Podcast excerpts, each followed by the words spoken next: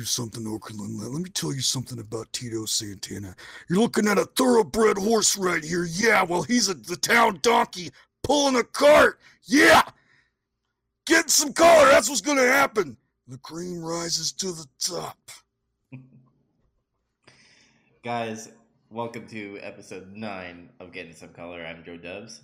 And I'm the macho man. I'm Zach. I was gonna do a Jimmy Hart impression, but I got stage fright. Sorry.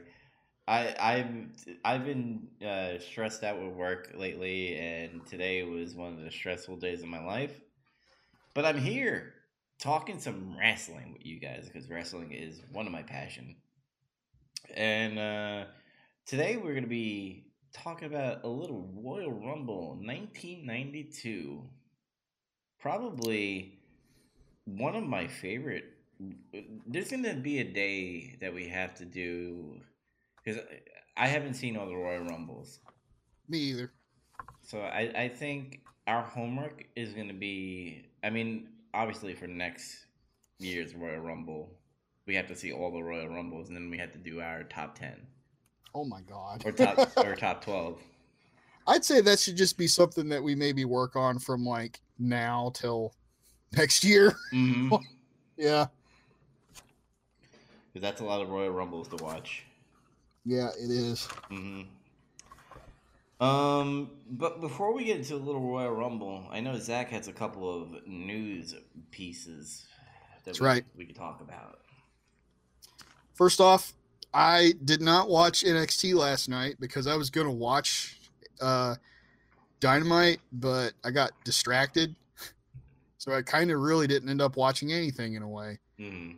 But um, there was, I I just want to give a shout out to Keith Lee because he just won the North American title off uh, Roderick Strong. And that was probably a damn good match. I'm going to have to probably go back and try to catch it. hmm But uh, I'm glad for him because he seems like he's uh, his his stock is rising in WWE, and I think that's good because he's like uh, he's kind of unique. I think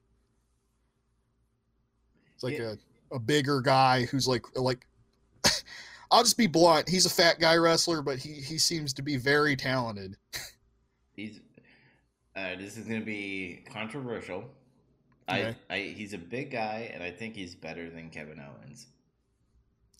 But Kevin Owens is like you could call him. A, I, I would call him burly, and he's dropped weight since he's been in WWE. I think he's he's even dropped some more weight since he had that injury. He seems to be just uh, thinner. hmm But uh, Keith Lee is like a guy who's like Vader size, Yes. but he moves a lot faster than Vader ever did. it's like kind of crazy. and he d- he does a lot of top top rope top rope stuff. So Tope El Suicido, as Jim Ross called it. If he says that one more time, I'm gonna slap Jr. in the face. Just stop it. Why? He's doing it on purpose. He's trolling. I know, but it's annoying. There's things in commentary in AEW that's starting to annoy me. Oh, I mean, we've been annoyed with commentary at AEW since day one. Um, um, oh, did you have something now? you think Keith Lee's gonna be in a Royal Rumble? Um, I think he should be. Uh, me, me and my buddy at work, I always talk wrestling with. Um, he's, I don't know if he wants or he thinks Keith Lee should win, but he keeps talking about Keith Lee winning, and I'm like, that's not going to happen, man. No. Sorry. Like, I think, honestly, I think Roman Reigns will win. That that's my pick to win it. I'm still saying Corbin. Okay, we'll see what happens.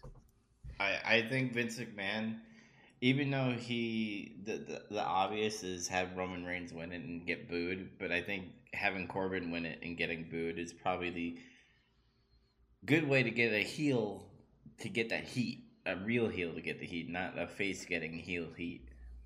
No, and you know what?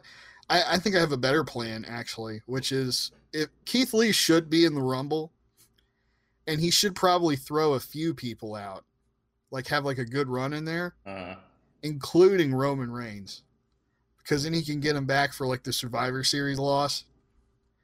Um, and that would set up a maybe a potential WrestleMania feud that and they could get like a, a new guy over. hmm is what they should do. But and would, then would it happen? Cor- no.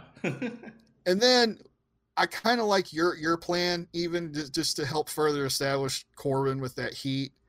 Is he could he could eliminate Keith Lee, and then people would just fucking hate him yeah. like even more. Like, I think having any of the NXT guys be in the final two and having Corbin eliminate them oh my god, would like imagine Adam Cole versus Corbin and Corbin just fucking eliminates Adam Cole. wow. I don't know if you could get more heat right now. I don't think there's anybody else like that's on the the regular roster, so to speak, that could garner that kind of reaction for getting thrown out. So yeah, it would have to be an NXT person like Adam Cole or like uh, Keith Lee. Like- Keith Lee or or Ciampa or something. yeah, because if you have Corbin versus Roman Reigns, automatically Corbin's gonna get the the cheer and Roman's gonna get the booze. Um, if you have Corbin versus you know somebody NXT that's very likable, even Matt Riddle, which by Yeah, which by the way, I think Matt Riddle is going to be in the Rumble and Brock Lesnar is going to be in there, and hopefully Goldberg is in there too. Oh shit. Just having Goldberg eliminate Matt Riddle, maybe to Yeah. to have a feud happen. Have a feud, bro. I'm not your bro. All right, bro. oh man. So Keith Lee, the North American champion. Mm-hmm. I'm I'm surprised. Didn't Roderick Strong just get that belt? Oh, he got it like in um I can't I think that was NXT started showing live on USA I think at the end of September. Mm-hmm. It was like the set first or second week of September that it started. Uh, and on that very first live episode, uh, he beat Dream for the title. So Roddy's had it for like f- almost four months. Okay, it's not bad. So that's not that's not bad. That's not a bad run there. Yeah, hopefully Roderick. I mean, I don't think Roderick Strong will go to the main roster. That is stupid. Just don't split up any of the NXT guys. You're, they're on TV, so keep them No. on TV. Undisputed Era should stick together as long as possible. Mm-hmm. So yeah. So what, what other news we got in the the pocket? Um, there's rumors going around of uh, Lance Archer possibly joining up with AEW this year. If you don't know who Lance Archer is, if you remember Lance Hoyt from TNA, Okay. uh, that's where he had his longest run before. And then he was also Vance Archer in WWE. He was like there for like a hot minute. They did nothing with him. He was there for like a year and just did nothing. And they released him. well, there was there was talks um, that Brian Cage from Impact was gonna go to AEW. And then I don't know what it is with fucking people with wrestlers' wives, but they always have to chime the fuck in. It's like, no, that's not true. Well, it's either they are really saying, "Oh, it's not true," and it isn't true, or it's like they're just trying to work everybody. And honestly, that's one of the only way. That's one of the few recourses you have left to try to work people is to tell them no on the internet. Hmm. And half the time they've been telling the truth, like, like just kind of keeping score of that shit, like the internet denial. Like, no, no, no, no, it's not true. No, like the new big one right now is Edge, is like whether or not Edge is going to be in the Royal Rumble, whether or not he's been in Pittsburgh getting medical clearance Hmm. and stuff. And he keeps saying, no, no, no, it's not going to happen. But there's like several people who are in like the dirt sheet, like news groups, like high up people in it that supposedly have sources and everything that, that are just absolutely 100% convinced that he, he will be. Oh god. And I'm like, I, I don't know. Like, I mean, honestly, it'd be cool if he does, and only if he's like 100% able to do it and not really hurt himself. It's the mean- only way I'd be cool with it. I mean, the only thing that I would say is Daniel Bryan came back, and now I think Paige is on the track of coming back or something because she's getting the same treatment as Daniel Bryan did. Um, she had spinal stenosis too, though. That's like a totally different thing. But I, And that's but I that's like what Edge and Stone Cold have. Yeah, but I heard. I mean, I don't know. I- I- my thing is, don't kill yourself. Exactly. Don't risk your long term health if you're not sure. Maybe Edge is sure. Maybe he's working everybody because he keeps denying it. mm, But uh, that's all I care about is if he's doing it and he's 100% certain he'll be okay, you know, I remember for the most part. I, I remember when Kenny, uh, when people thought Kenny Omega was going to be in the Royal Rumble, and Kenny was like, "No, this is not happening." There, there's an example of it actually being true. Like, Mhm. no, them saying no, no, no, and it was true. Mhm. So, Um, uh, I was gonna say because I was talking about this, there's also a lot of people are looking at Matt Hardy going to AEW too. It makes sense, but at the same time, you don't know. But uh, but here's here's the thing: Matt Hardy's not happy in WWE. It's obvious because of the videos that he's making, and B because they jobbed him. Uh, I forgot what match it was, but Matt Hardy got jobbed live on uh, Raw I heard. and to me to me i think that's wwe saying he's not extending his contract so let's fucking make him worthless as a job That's like what they're that's what they're doing to uh fucking Dash and Dawson right now, the revival. hmm They're making them look stupid, they're jobbing them out. And I hope they leave because it's just unless they just go back to NXT, there's no chance of them being used properly. yeah and i would rather see the revival go to the nwa Oh man, they would fit in so good there. hmm God, they should go. Like if they could get decent pay and go there, like fucking do it. Um but yeah, I I think Matt is probably going to leave cuz people are kind of using this whole oh, I could leave, I could go to Japan, I could go to AEW. hmm A lot of pe- people are starting to use that for leverage to get better deals. yeah Like Randy Orton just did that recently, most famously. I don't blame him either. But uh, I I think Matt kind of discovered when he was in Impact, like towards those last few years he was there, that I think he's really into like the creative process of wrestling now, and he can't do it like what he was doing before in. WWE. Well, here's my thing. Um, in Impact, because you know in Impact they don't really care about your health, because Jeff Hardy just is like, "Fuck it, I'm just gonna do drugs and alcohol." They Even- apparently don't care about anything. yeah, So even though Jeff Hardy still does it in WWE, he just doesn't get a TV time. Uh, in, Yeah. in, in Impact, Matt Hardy was more popular than Jeff Hardy. Like Jeff Hardy, yes, he was. like Jeff Hardy was taking the back seat. Uh, but in WWE, people like Jeff Hardy more than Matt Hardy. And it clear and the way I see it, I think Vince was like, I want to get Jeff Hardy, but then I know I have to get Matt Hardy.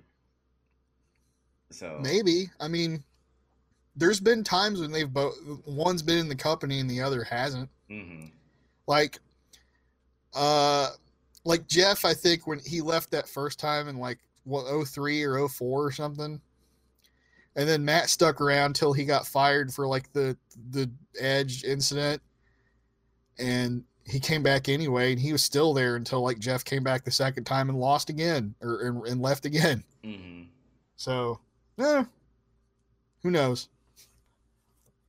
I, I, I don't know. Like I want Matt Hardy to go to AEW, but at the same time, I'm just like, I'm tired of the, these dark gothic wrestling gimmicks coming to AEW. But Matt's dark, gothic, weird wrestling gimmick is actually good. It is, but I feel like fucking Tony Khan is just gonna be like, let's put Orange Cassidy in this shot. the The thing is, is honestly, I don't know that he'll fit in anywhere else at this point. Like Matt could go to Japan, and but I don't know that he'd be able to do what he would want to do there. No, I think he wants to be in the states because of his family. Yeah, th- that thing. I, I don't know if he'll fit in at Ring of Honor now. I don't know what the fuck their end goal is now for booking because they have a brand new head booker. Mhm. Like I don't know what he's trying to accomplish yet. Uh, I don't think he'll fit in in NWA either. Well, I don't know. Maybe he could. Billy Corgan kind of has like this weird, like he's he has a taste for like odd characters and like little funny angles and shit. Maybe Matt could work there. Can we have quiet in the decorum? Could we have some decorum, please? oh man, we'll get to the power interview, but uh, yeah, I think AEW, and I know we've said this before, needs stars. It ne- it it, it also needs fucking big wrestlers. Like they have Wardlow, but but you're not gonna see him until um, I think it was Revolution. Yeah, and Wardlow, nobody knows who the fuck that is, as far as I know. hmm Like as far as I know, he's ba- he's practically brand new, or he was just undiscovered essentially. Yeah. And like, and nobody even knows, as far as I know, if he's even any good. He could be fucking terrible. hmm I don't know. Uh, but we went way off the path there. Uh, Lance Archer is a big guy who is a good wrestler. Uh, and they could really use somebody like that. Yeah. He's also a dark gothic person that would probably fit well in AEW. Is he? I, I mean, I haven't seen him for a while. I just, I don't know. I mean, I'm looking at pictures. Like he has like uh, the trench coat and shit. I don't know. He might, yeah, maybe he is now. I don't know. That could be just something he adopted for Japan. Probably had to be anime or something. That shit's kind of popular in Japan. They like that kind of stuff. Like they have Evil. That's like one guy that, that like fucking excels at that shit. And hmm uh, various other characters like that. Speaking of Impact, I have a small news that is kind of relevant to Matt Hardy, by the way. Okay. So, if you guys remember, Impact got banned on Twitch because of uh, Rob Van Dam's girlfriend had a nipple slip, Whoops. and uh, Impact tweeted this out: "Our Twitch channel is back up and running, and added to the list of things that are hard to kill." Matt Hardy tweeted, "Quality tweet." It's funny. Because it is true. The, this fucking company won't die. No, it's a cockroach. Yeah. It's been on life support for a while now. And in different times it's peaked and it's fallen and I guess I don't know. it's I guess it'll never die.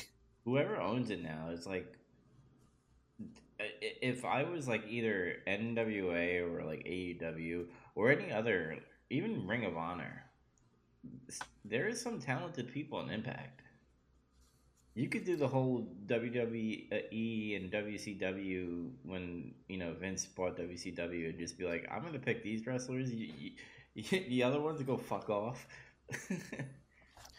I I don't know. I, I- personally, I, I wouldn't want to work with them mostly because of the recent decision that they've made now, especially if you're NWA.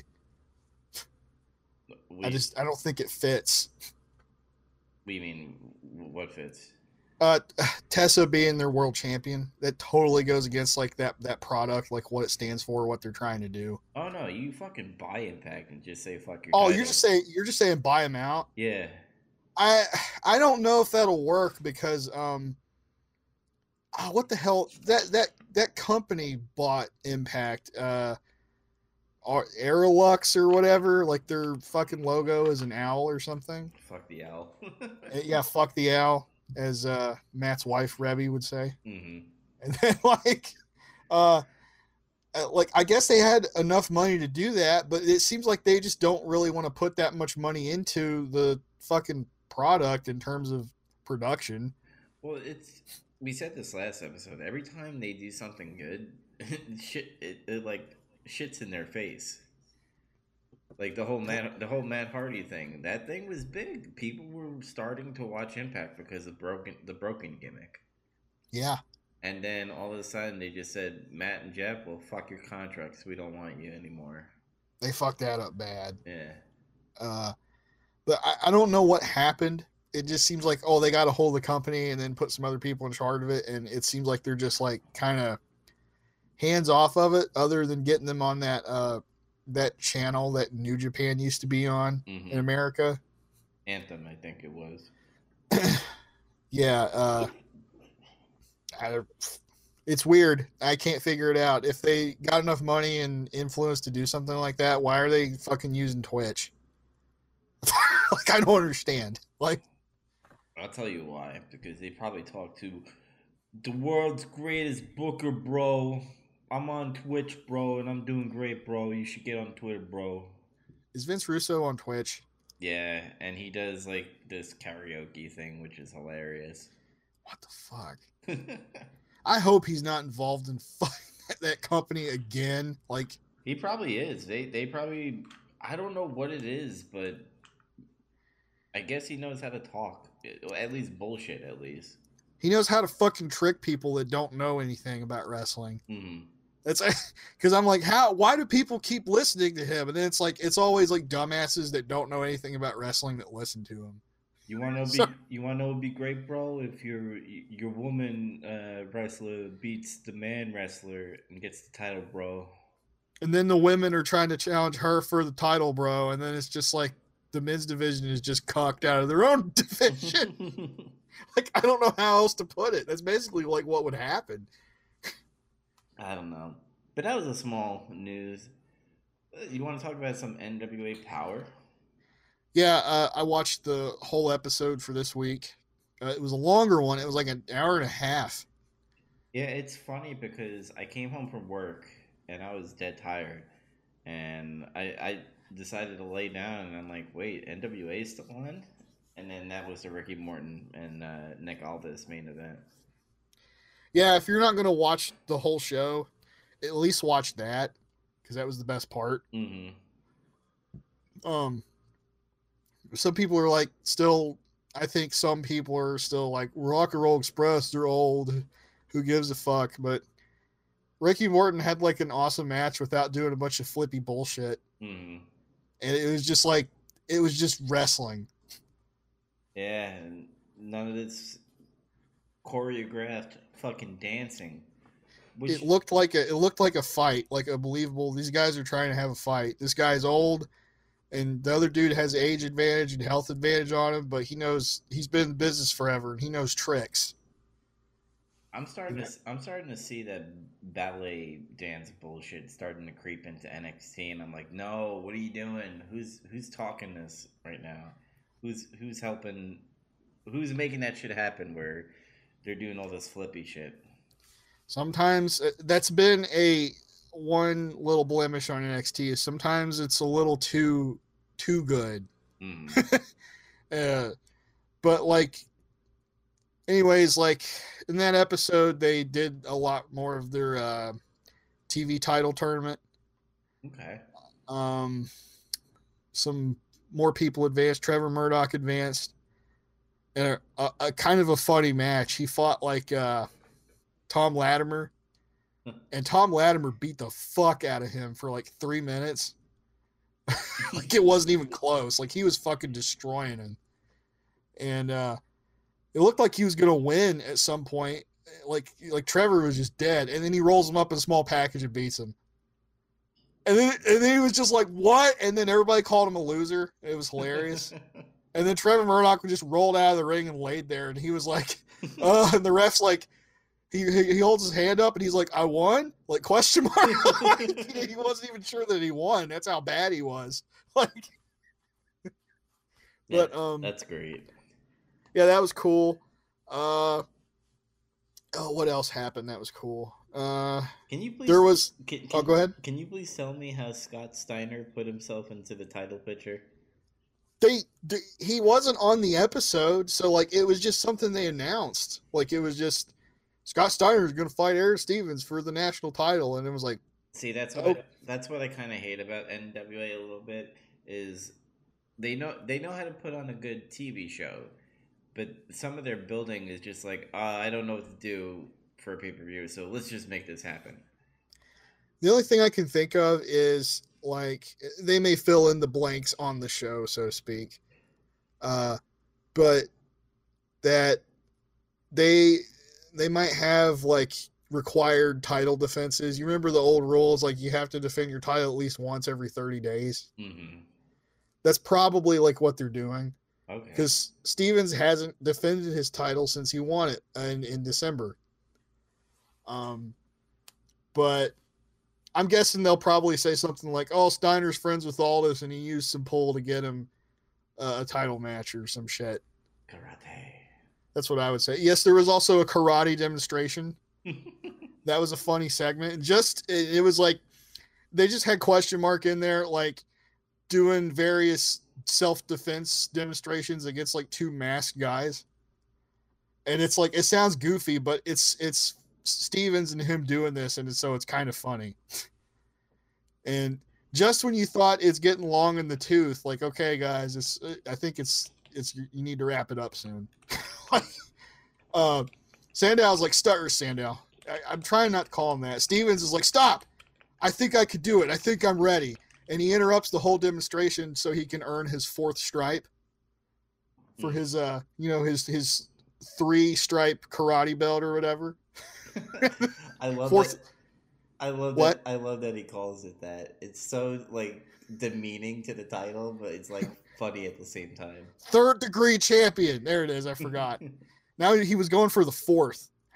Uh and he was getting ready to like break this board or something and he kept like like not being ready and it was pissing people off. It was great. And then all of a sudden the guy holding the board just smacked him in the back with the board and broke it. Like when he was turned around, I was like, "What the fuck?" And it was Ricky Starks. I was like, "What? Oh, okay." And that that pretty much ended the segment right when I said, "Okay, guys, let's wrap this up." Good. And I guess that's supposed to kind of continue where they left off. Mhm. So, because he, grabbed the mic and he's like, "Ricky Starks doesn't forget, bitch." Essentially, Oh, good old stroke daddy. old stroke daddy, stroke meister. Um, they filled in the blanks for. they- Remember, they had two like vacant spots in the the tournament. hmm Uh, one, I mean, I'm just being honest. I don't. I think one got filled by a Ring of Honor dude, and I have no idea who this guy is, and I already forgot his name. I'm sorry. like, Marty Scurll.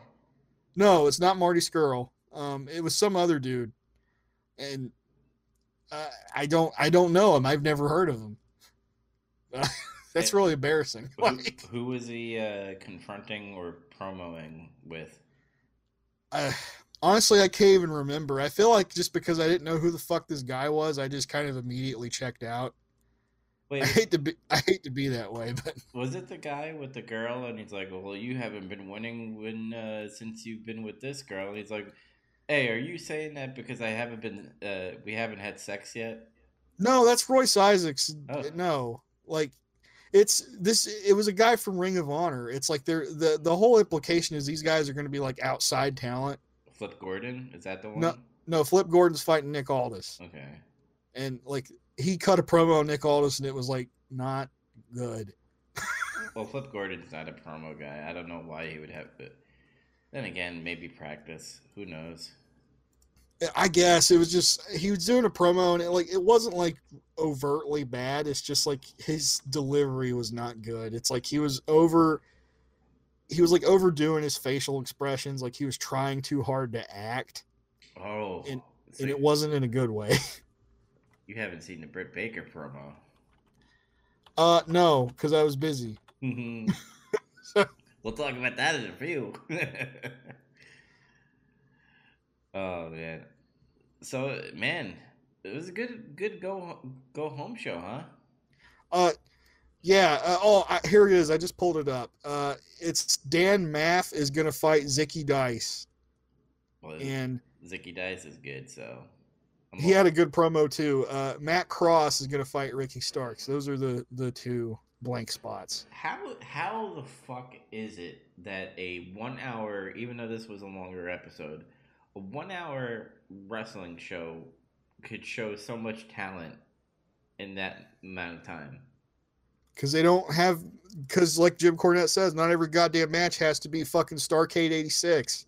like, like it, it doesn't have to be Ric Flair versus Steamboat every fucking match. Like, it, it's like it goes back to I, I gave some thought about this recently, and I was like, you know what? Like, does every match really have to be like long? No, it doesn't. Like, Yeah, it's but- something. It's something about wrestling. Like nowadays, it's kind of starting to annoy me more. Mhm. AEW did it this week, and it was kind of. Actually, they do it every week. What am I saying? Yeah, they kind of do, and, and sometimes NXT's guilty of that too. Hmm uh, and WWE is in general. Uh, but it's like they that's the whole point of this television title in this tournament is like there's tons of matches going on, but they're all short. And it's like so much can happen in like that six minutes and five seconds. It's, it's all in how you do it, how you think about it. Yeah, and I, I don't know, man. NWA is just hitting the right chords, and I, and I love that the NWA is doing cross promotion stuff. I've always said this about every wrestling promotion that is against WWE is cross promote, cross promote. If you all work together, you can put pressure on the. WWE. Yeah, whereas WWE wants to act like nobody else exists, hmm use that to your advantage.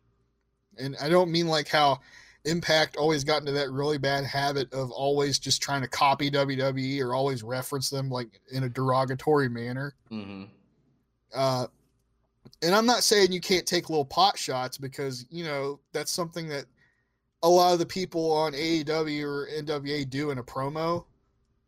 But it's not so overt. It's like, you know, Jericho said that was a bad idea from bad creative. Everybody knew what he was talking about, but he didn't say any names hmm and he's like, I fought, I fought Pack at Madison Square Garden. He didn't, he didn't say WWE, but everybody knows what he's talking about. hmm And that's like all this he's calling out like entertainers and fucking shit and not being wrestling. hmm He's, he's that's, that's the way to do it. So the one thing that I did see on Power was the main event, and I think uh, Ricky Morton did a great job with Nick Aldis. But I just want to put it out there: I, is this the first time we're seeing William Corgan at, at- on like TV? Um, Billy has been on TV in wrestling a couple of times. the first time was on a random episode of ECW in like 2000. It was like 99 or 2000. Oh no, no, no! I'm talking about NWA. The, Oh, okay. Uh, like I don't know about if he's appeared at any of the special events or the pay per views. Like he showed up at that pop up event or something. Like they referenced it, you know, when they were talking about James Storm and all this before. yeah. But like I think this is the first time he's actually gotten on a mic and like sat down and like or said something for a long time. I kind of, I kind of hope that they're not doing like a Billy Corgan is going to be a a storyline Hmm. Because Billy Corgan talking on the microphone. He's like, well, you know, these are great wrestlers and stuff. Oh, he can't do that. And I'm like, it it felt scripted. Uh, I think he had some interesting comments. hmm but yeah, it was definitely like evident that he's not like. I don't think he had a script. I think he was just trying to talk off of his off top of his head. hmm It seemed like that that way to me because he just kind of stumbled over himself so much. Yeah. Uh, I don't. I wouldn't say he's nervous because that guy fucking plays in front of huge crowds all the time. hmm So I don't think it was that. But um, uh, I don't think they're. I don't think he's in it to like be in a story or anything himself. I think he was just trying to do like a Jack Tunney thing, hmm like so to speak. Which all is, the the authority figure showed up this one time and and then he made a ruling. He told everybody to get the fuck away from the ring and actually leave the arena. And the match won't start until you leave the arena. Mhm. and uh, that did didn't that uh, match end in a small package? yeah like morton got Aldis in a small package and all just reversed it quickly and got the the pin. Hmm was kind of like a oh damn it's like I, I like that Yeah, because I was. Here's the thing: uh, when you have a go home show, and you have you put your title on the line, usually like common sense is like, oh, you know, Nick Aldis is not going to lose because he's facing this person. Yeah. Even though he's facing Flip Gordon, because I don't think that's a title match, is it? No, he's just fighting him. It's just a match. Yeah, so I mean, they could have done it. They could have put the belt on Ricky Morton, but uh, there's no point putting the belt on Ricky Morton. He has the tag team uh, championship. There's more ways to end a match than to just have somebody be decisively defeated. Mm-hmm. Like, it's clear Morton lost, but it wasn't in like a super decisive manner, in my opinion. Like, it, it seemed like to me, Aldis was able to reverse that pin and kind of got lucky a little bit. Yeah, because he he was getting his ass kicked near the end. that old man was kicking his ass. but, but that's what I'm talking about. That, that goes to like the complaint about WWE's 50 50 booking, how it's always just like that guy loses. And then next week, the other guy fucking loses. Mm-hmm. And it's always like by pinfall or some shit. And it's just like, or a submission. It, God damn it, WWE, if you get beat by a submission, it's like fucking embarrassing the way they treat it. I mean, you could have AEW's booking where Kenny Omega wins, then Pac wins, and then Pac says, "I'm gonna beat your friend up until you give me my rubber match," and then totally ignore it and give him a number number one contender match. What? What? Yeah, that made no sense. exactly. Just you saying it, like, exactly. Oh my god. But it, that's what I talk about. Where it's like I don't mind like kind of weird finishes like that, or like a they cheated, or there's a there's a count out, or there's a double count out. Just have more unique, different finishes because if you keep seeing people get pinned, it just makes people get fucking tired of seeing whatever they're watching. hmm Stu Bennett had the the best line. I mean, he said, "Can I have some decorum in this room?" And then I've got some news. Yeah, he's like eh, he he sets it up like he's gonna say, "I've got some bad news." He's like, "I got some breaking news," yeah, and then uh, he's like, "Oh, as per William Corgan, because that's how he says his name." You know, I'll always call him Billy. I can't. I grew up calling him Billy, so well, it's stupid. And he's being a fucking Brit. He has to say it the the elegant way, I guess. William Patrick Corgan has given me a decree. That's how he should have said it. uh, any more NWA power you want to touch on? Uh, Thunder Rosa is going to fight Allysin Kay for the title because Melina is playing 4D chess with her apparently. Oh yeah, she. I heard she cursed at her on TV. Yeah. Like Allysin Kay was trying to do that whole like, let's go, let's go, let's fight now, let's go. And then Melina's like, shut up and listen. It's like, you're gonna when I talk, you fucking shut up and you listen to me. it's like basically what she said. And everybody was like, oh, and then Joe Gallagher was like, I'm sorry, we're not supposed to have this kind of language on here. Like he apologized like really fast. well, ever since they gave a fucking live mic to fucking Steiner, now everybody's gonna want to curse on TV. It's okay. It's, it's a little edgy. I like it. I like it. But yeah, she was she played like a 4D chess thing because like the previous week she was all like, uh, "Come come here next week to to be ready to wrestle, and then we're gonna fight." And then she's like, "We're no, you're not gonna fight me. You're gonna fight Marti Belle, and if you beat Marti Belle, you can fight Thunder Rosa for the title at the next pay per view." And then I, I guess she just confused Allysin Kay, and she just agreed to it, or just got frustrated and agreed to it. One of the two. So I, I, I guess Allysin Kay is a face now because didn't she? Wasn't she like a heel at some point? I still think she's kind of in between because, and I don't. It might just be me personally. Is like I'm not really liking her character right now because Mm. she's like I don't. She's always she kind of annoys me when she does that whole "I'll get face. Let's fight now. Let's fight. Let's fucking fight now." And it's like fuck, you're not even dressed. Like why are you so eager to fight people? Like it's weird. Like you have a problem? Like I don't know, but um yeah, I I'm curious to see how this will turn out. This I I guess it'll be a good match. I don't think I think Allysin Kay will win, and it'll end up just the fact whatever faction they have, they're just gonna beat the shit out of Allysin Kay. I think this is building to like uh, Rosa basically just getting like annoyed, and then eventually she'll turn on Melina or something. I think that's mm-hmm. where this is going. Or Thunder Rosa will win, and they'll do the whole, you know, we love you, we love you, but you, die, die, give me the title. Die, bitch. They'll pull a Orton on her. Yeah, pretty much. Orton won the title. It's like, yeah, that's awesome. And then Triple H is like, thumbs down, bitch. I'll turn on him. Like, yeah, I, I totally see that happening. All right, what else we got in NWA Power? Ah, that's, that's kind of it. Oh, oh, the Zicky Dice promo. This is this is real quick. Hmm. Like, he just came out unsolicited during a, a match, and he just grabbed the mic from like fucking uh, goddamn, I forgot David Marquez. That's his name. And he's like, "Hey!" And then he like looks down at the mic for a minute, and he's like, "It's cordless, outlandish."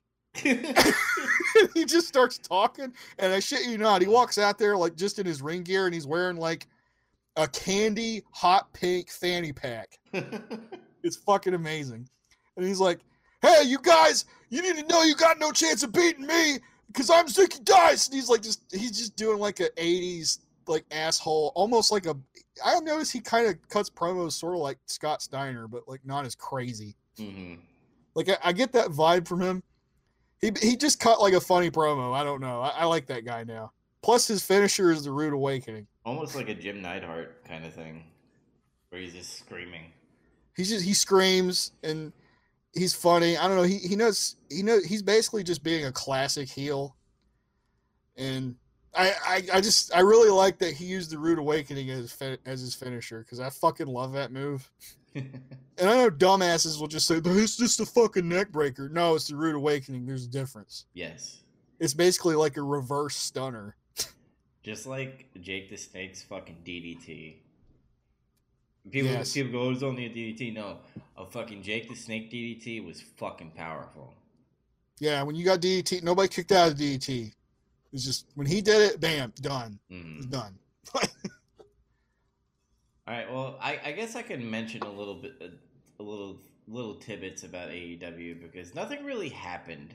I mean, shit happened that was funny, um, for the wrong reasons. But I mean, the good thing I really like. Here's one positive thing I'll say about AEW. I like the whole themed uh, cities that they go to. Like they in Miami, they had Bash at the Beach. Now they're on Jericho's Cruise. Yeah, they're making more of an effort to kind of jazz up in their venues or like make their venues different from each other, which is like kind of a negative about WWE production is like how it kind of became really homogenized. Very generic. It's like WWE used to not to used to not try to dress up the arenas so much where they they cover up like how how different some of these buildings are hmm but like it's been like within the last uh i guess 10 years uh 10 or 12 years they've made like a lot more of an effort to try to always make it look like this is our set and this is what it always looks like and no arenas look different Yeah. except for like madison square garden and like those smaller arenas like when they did the the fucking old school raw and they were at the that old manhattan center or whatever it was hmm the, the stuff that they just they can't do anything about. Yeah, I don't, I don't know what it is about like wrestling fans these days. Is like we have to jam pack the arenas. I'm like, why though? because it looks bad. I mean, look at look at the crews. I mean, it, it, I think they understand that they're not like WWE. They're not gonna have, or uh, uh, let me rephrase this: they're not like the WWE from 1999 all the way to like 2005. So No, yeah, they're not gonna have that sold out crowd all the time, and they're they understand that. That's why they had a cruise. I mean, the cruise had I want to say at least maybe two hundred in the crowd.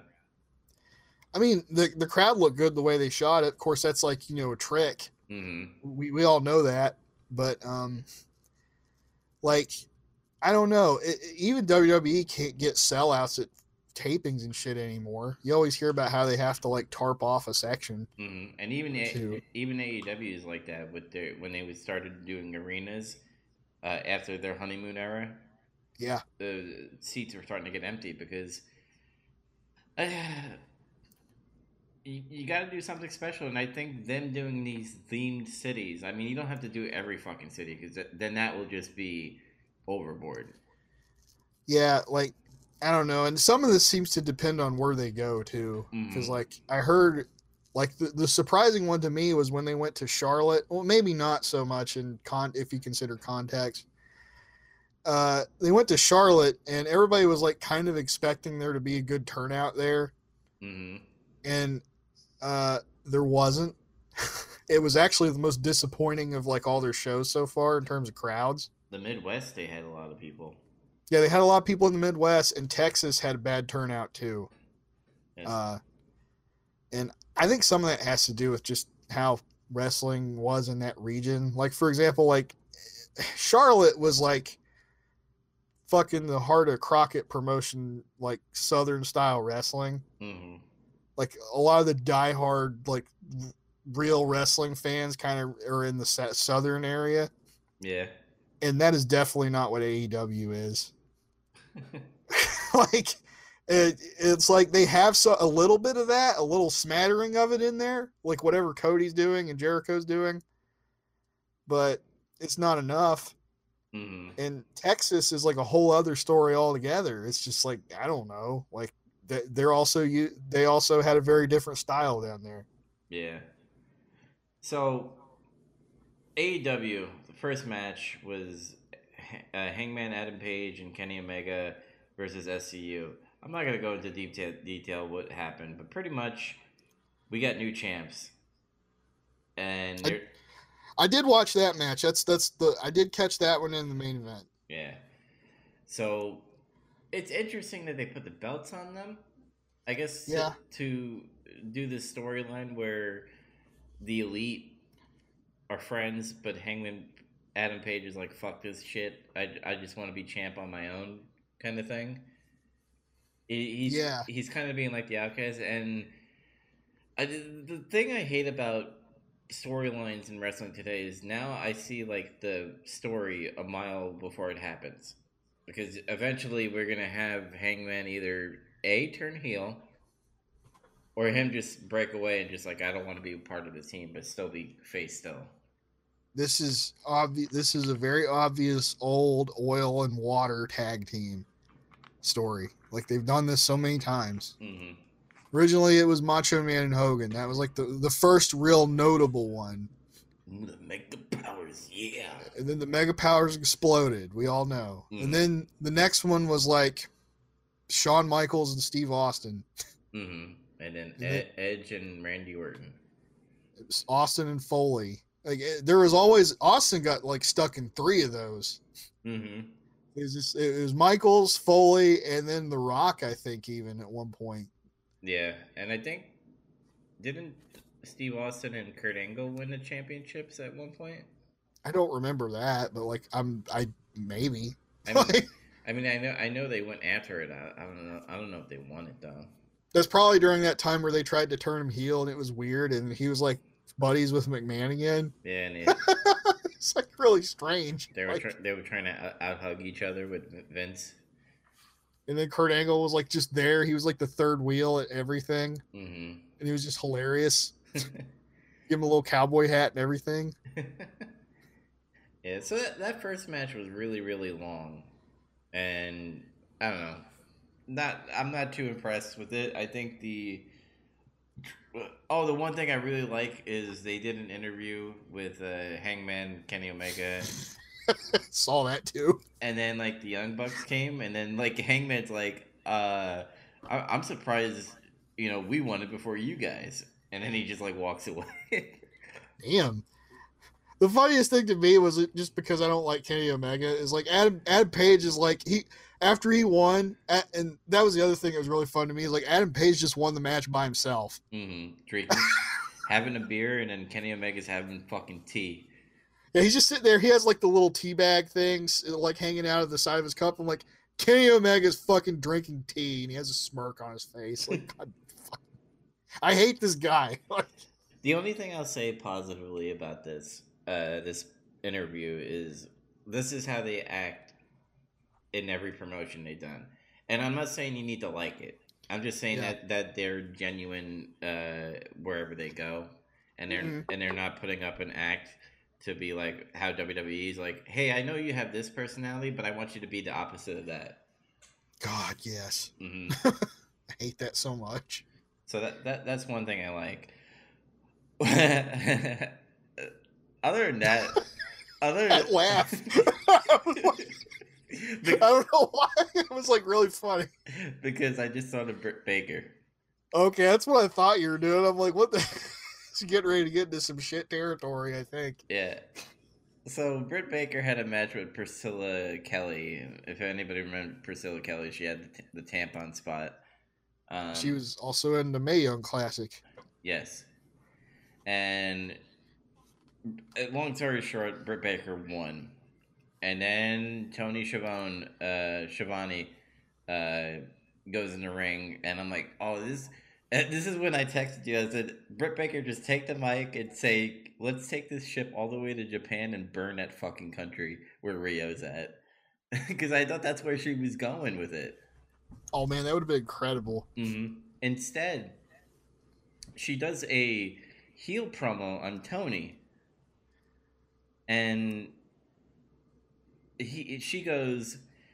One of the lines is like, "Tony, I like you, but you know." We had to drag you out of the Starbucks barista and stuff, and like they do a pan shot of Tony, and he just turns his head and he mouths. uh, You, you see his mouth move and say, "What the fuck?" what? Yeah. I guess it genuinely surprised him. It, and it- it's weird because she kept on going with her promo, and she's like, she turns to the crowd, she's like, "You're all booing me because I'm beautiful," and I'm like, "What is happening right now? What is happening?" And then all of a sudden, you just hear Jr. And be like, "Oh, "I had enough of this. Everybody, we'll be right back." oh my god. I'm gonna have to go back and watch that. Oh man, that's rough because I, I like her. I think she's got potential, but like man, if she bombed a promo that bad, hmm she might need to be one of those people that needs direction. Yes, Like maybe she needs a script. Some people are like that. I don't. I don't know what it was. It just. You just heard me. She, her her thing lately was because Riho hasn't been defending her title or being on any of the shows. So I would have been like, "Give me this fucking mic. We're on a ship. Let's go to Japan and drag Riho out of that fucking country right now." Honestly, I think that'd be like kind of an interesting thing they could do with her at least. Like, it, like she's like, what's with all these Japanese people getting all these opportunities? mm-hmm. Like, what's up with this, Kenny? Like, she, she's got like a thing against Kenny and keeps calling him out or something or whatever, and Teabag Like- Kenny. it would maybe run the risk of dumbasses calling her a racist. That's like the only downside I could see to a story like that. Um, I mean, I think you'll have like a few people that might think of it. This is gonna sound really fucking wrong, but having Britt Baker say something semi-racist about Asians, I don't think we'll get any backlash as like any other race, in my opinion. In my opinion. Like, I don't think so. I just think there's just a ever so slight chance of it, just because of how that fan base is. hmm Uh, is all. like, Well, that's why I would have said, you know, go to Japan and fucking drag her out of her country, because that's basically what she's saying. yeah, yeah. Because she's like, oh, she's always over there at New Japan and all that, or wherever she's fucking wrestling. Or she could like do this thing where she could campaign to remove Kenny Omega from the booking committee. hmm and just like like I don't know, she could protest and it's like he's biased, it's unfair, and she's like, I don't know, she's trying to get a petition or something. It's just heelish bullshit that you could do and that could kind of work.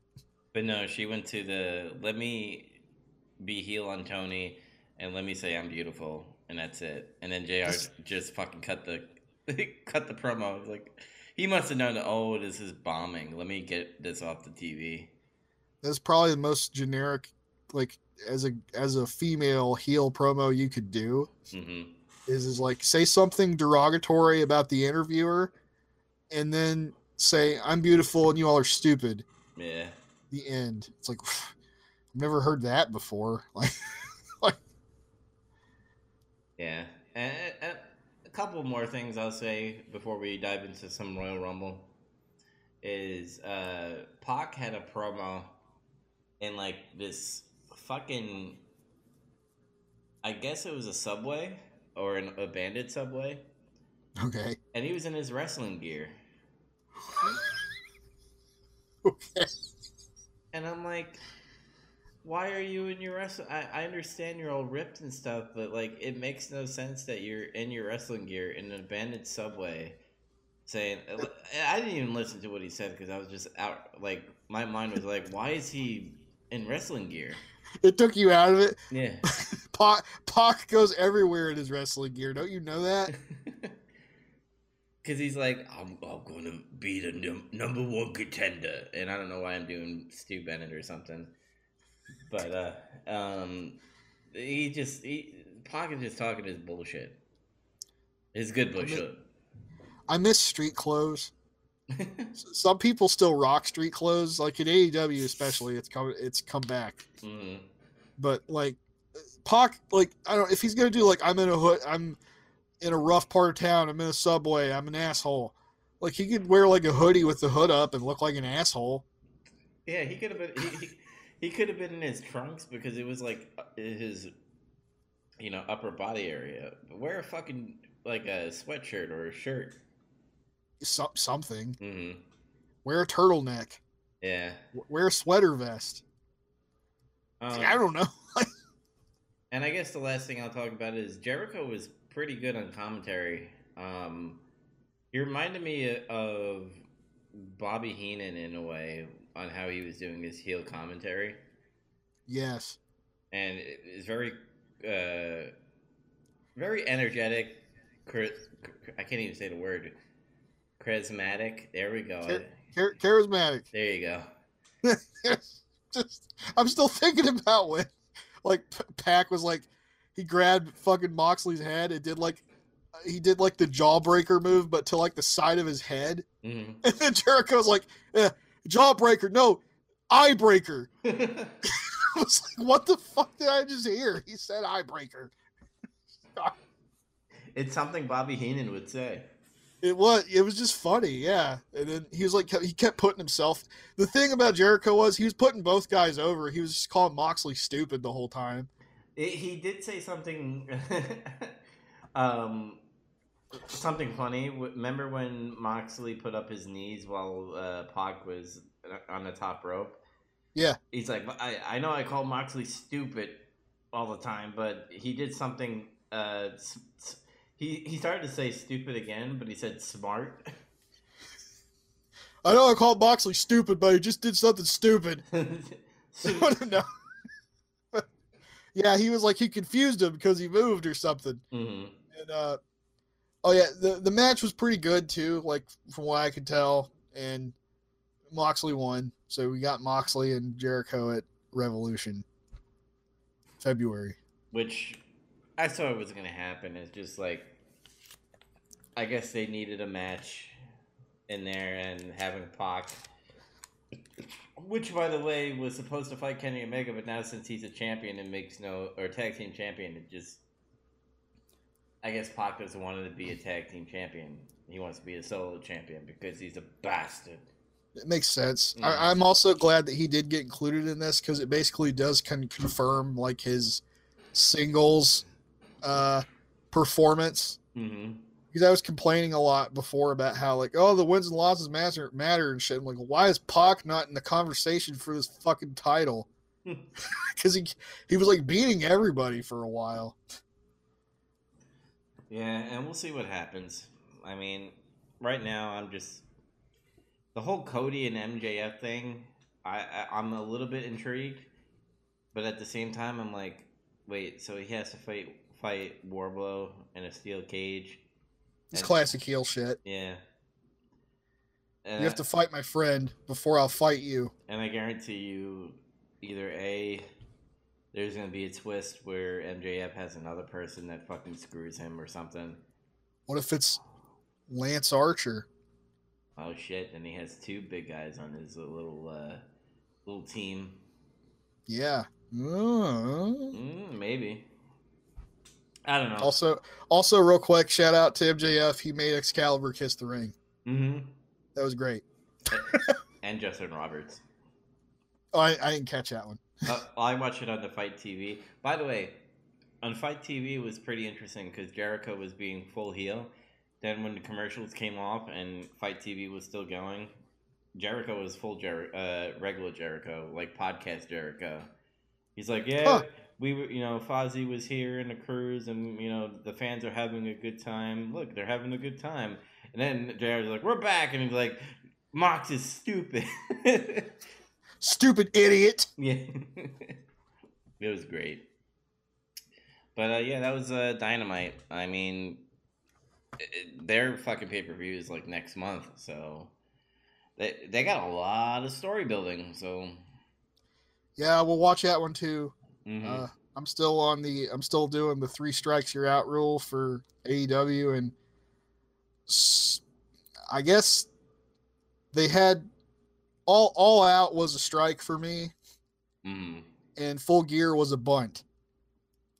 okay, So, so one strike, they still got two two chances to to win me over. hey, I mean that might, that might be a full year of fucking AEW how they do their pay per views.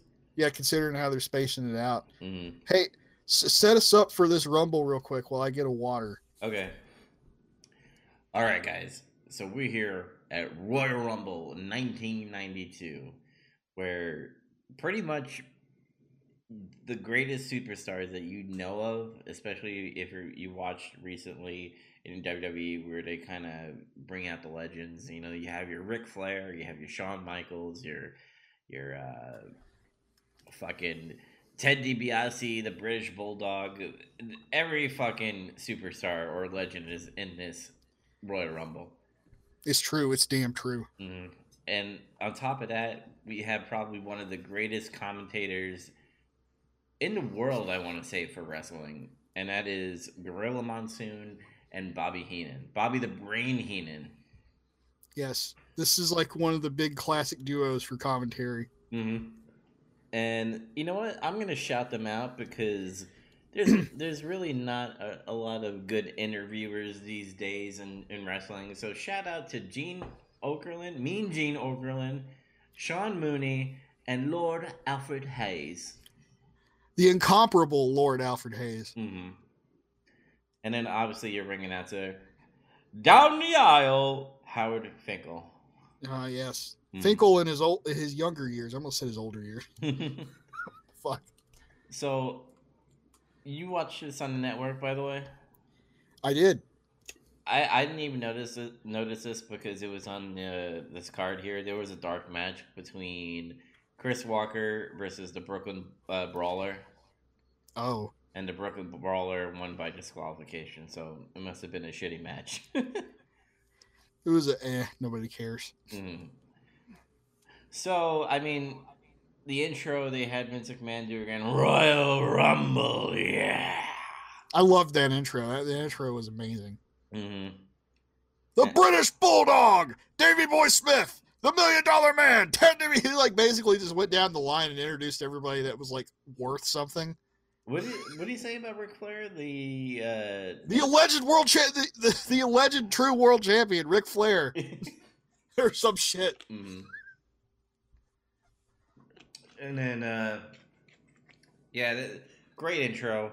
And then, obviously, seeing Gorilla and, and uh, Bobby Heenan, I, I smiled right away because I, I've seen bits and pieces of 92, but I didn't see the full uh, pay per view. And I totally Yeah. forgot that these guys were on there. Oh yeah.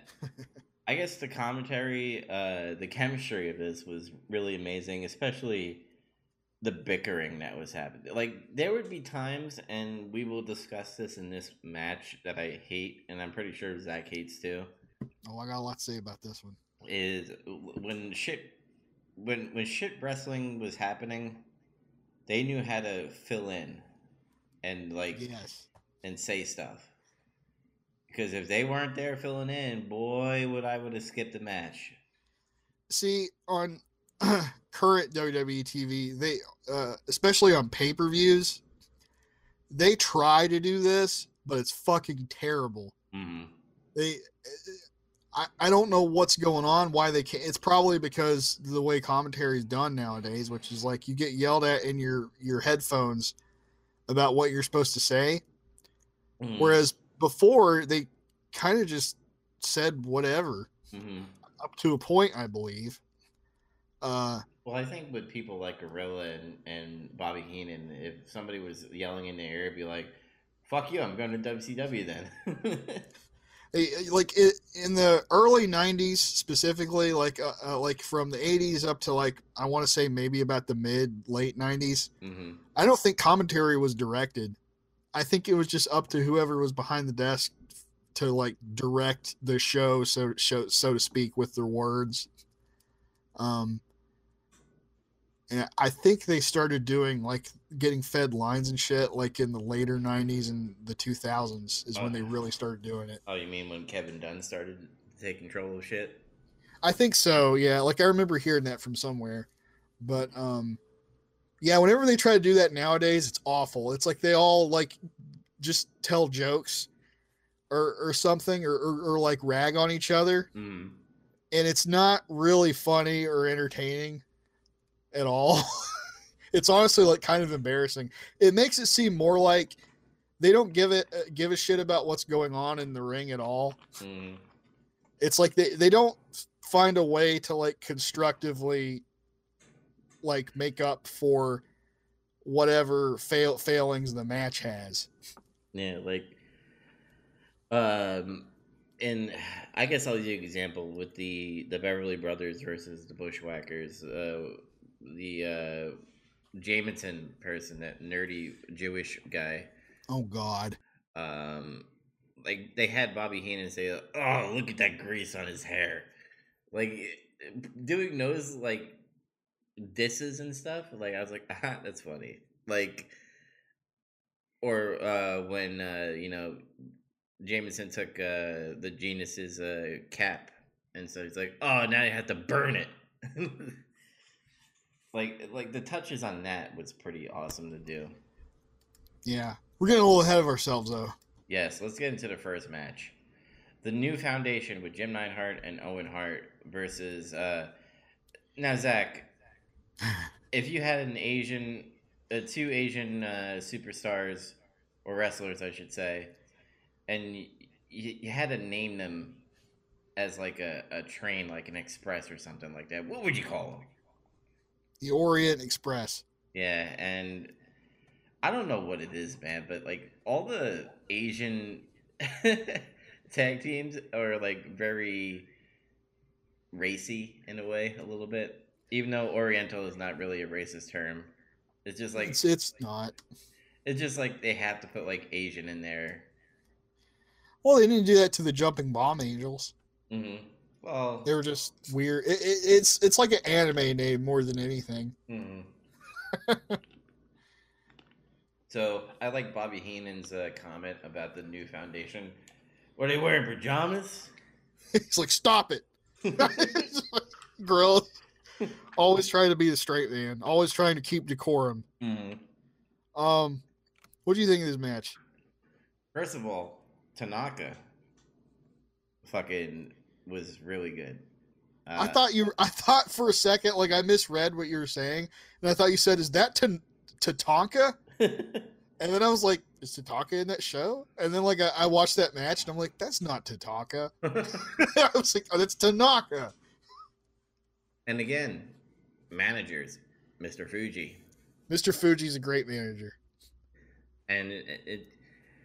I thought this match was really good. I I will say, I agree with Bobby Heenan on the whole pajama thing. I was like, what is the new foundation? That's I mean that's totally '90s, Early '90s. but that's not Jim Neidhart, Owen Hart colors, in my opinion. It, It was not cool. yeah, Is weird. Like eh, that's like uh, Owen went through this phase, and he was still in this phase at this time apparently, where he came in as a baby face first, and that's really interesting because when, when most people think of Owen Hart, they remember him for his heel work. hmm and like he, he was amazing he was an amazing heel in my opinion but uh i it had been a super long time since i seen him work as a baby face and like honestly i feel like this match was more like a showcase for him more than anything yes. I mean, Jim, Ni- even though Bobby Heenan's like, look at this nutcase. Speaking of Jim, Jim Neidhart, he's a nut stop saying that no he's not yes he is Because Jim Neidhart was like fucking. He. What I really like about Jim Neidhart is his moves look like they fucking hurt. yeah he look he's a solid guy and he knows how to like use his weight to his advantage he's Mhm. like a stocky just burly dude Yeah, because if he did a body slam, you're getting fucking body slam. If you're doing the suplex, you better fucking brace for impact because that's gonna be one powerful suplex. when he shoulder checks you the, the, the shoulder block as they call it hmm yeah, you're going down. What?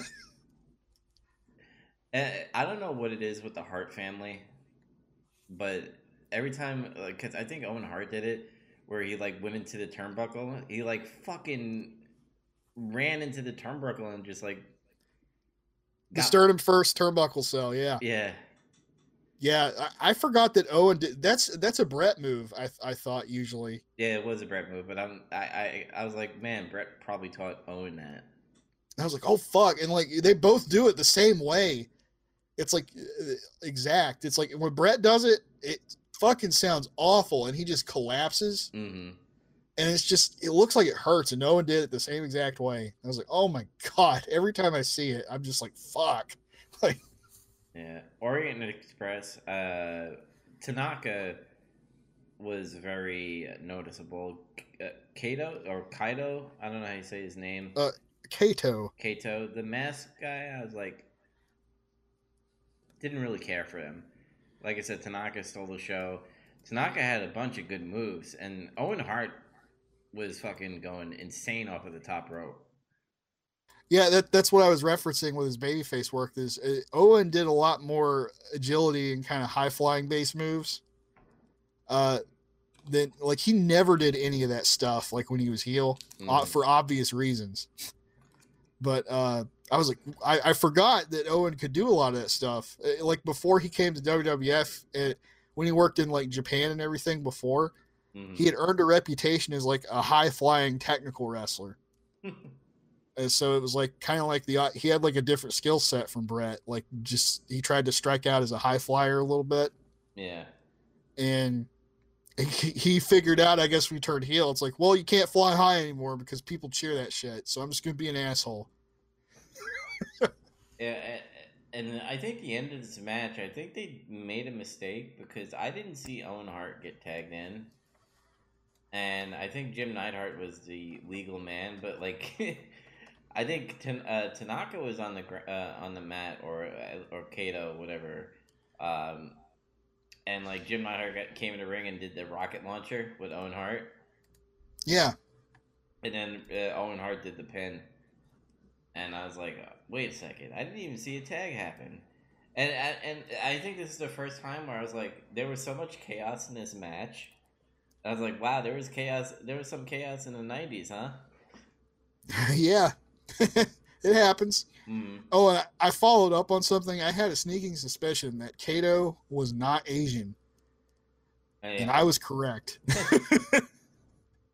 um, the the the guys, uh, the guy was actually usually known as Paul Diamond hmm because I, I I got a look at it and I was like I saw I, saw he had blue eyes. I'm like that dude's not fucking Asian. it's just a dude in a mask and they're trying to say he's Asian, which is like an old trick they used to do all the time.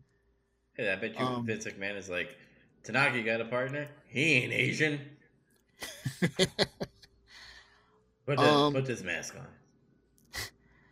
trying to think of uh what other things I noticed about this match. Uh It went 17 minutes. This match. Yeah, it was kind of long, but I didn't really I didn't feel it. Mm-hmm. Uh, it like Owen got his ass kicked most of the match. Yes. Like the the Orient Express got a bunch of heat for a long time, and they were building up Neidhart coming in to, to clean house. And when it happened, when Neidhart got that tag, it blew the stack off. Yes. like it was crazy. Um, man, that part where uh, like there Fuji hit Owen with his cane one time, like when he was coming through the ropes, hit him in the throat. And then it was like later on after Owen got his ass kicked and he was trying to do like a comeback a little bit and they stopped him. Mm-hmm. And I think they caused the ref to get distracted with Neidhart, like they fucked with him and both of them got in the ring illegally. Mm-hmm. They threw Owen into the corner and Mr. Fuji put his cane up in the tur- the corner and Owen hit the cane and it snapped. Like that was crazy. That was cool. I was like, "Oh my god, that sounded brutal." I thought It he, totally took me by surprise. I thought it was gonna stab him when they did a replay, but I was like, ooh. It was amazing too. The cane like it flew. You could see like when it snapped, it like flew apart. It looked great. hmm I mean, I don't have anything else to say. I just I was really impressed with Tanaka, and I was impressed with the new foundation. Obviously, this was like the, in a sense, the prototype of the the Hart Foundation, kind of the the the stable, not the uh, not the the tag team with Jim and Bret. But this, Yeah. but this was kind of like the foundation that was gonna be the Hart Foundation. This was I think this was meant to be like the successor. Like it's like, well, Bret's single now, so here's his brother Owen. It's like the Hart Foundation, but new. hmm The new foundation. Yeah. But uh yeah, I don't really have much else to say about it too. It was just a really good tag team match. I wasn't as impressed with Tanaka. I thought he just did okay. Mm. Like I don't know. It's just uh, I just wanted to make note of that. I thought he did okay. I thought Kato did okay. I was more all about like what Owen was doing the whole time. like Yeah. So, so would you give it? I give it a 7.75 out of 10. I gave it an eight out of ten. Oh. Mm-hmm. All right. So promo time. So, Oh, a series, a couple back-to-back promos and a video package to set up this upcoming match. mhm.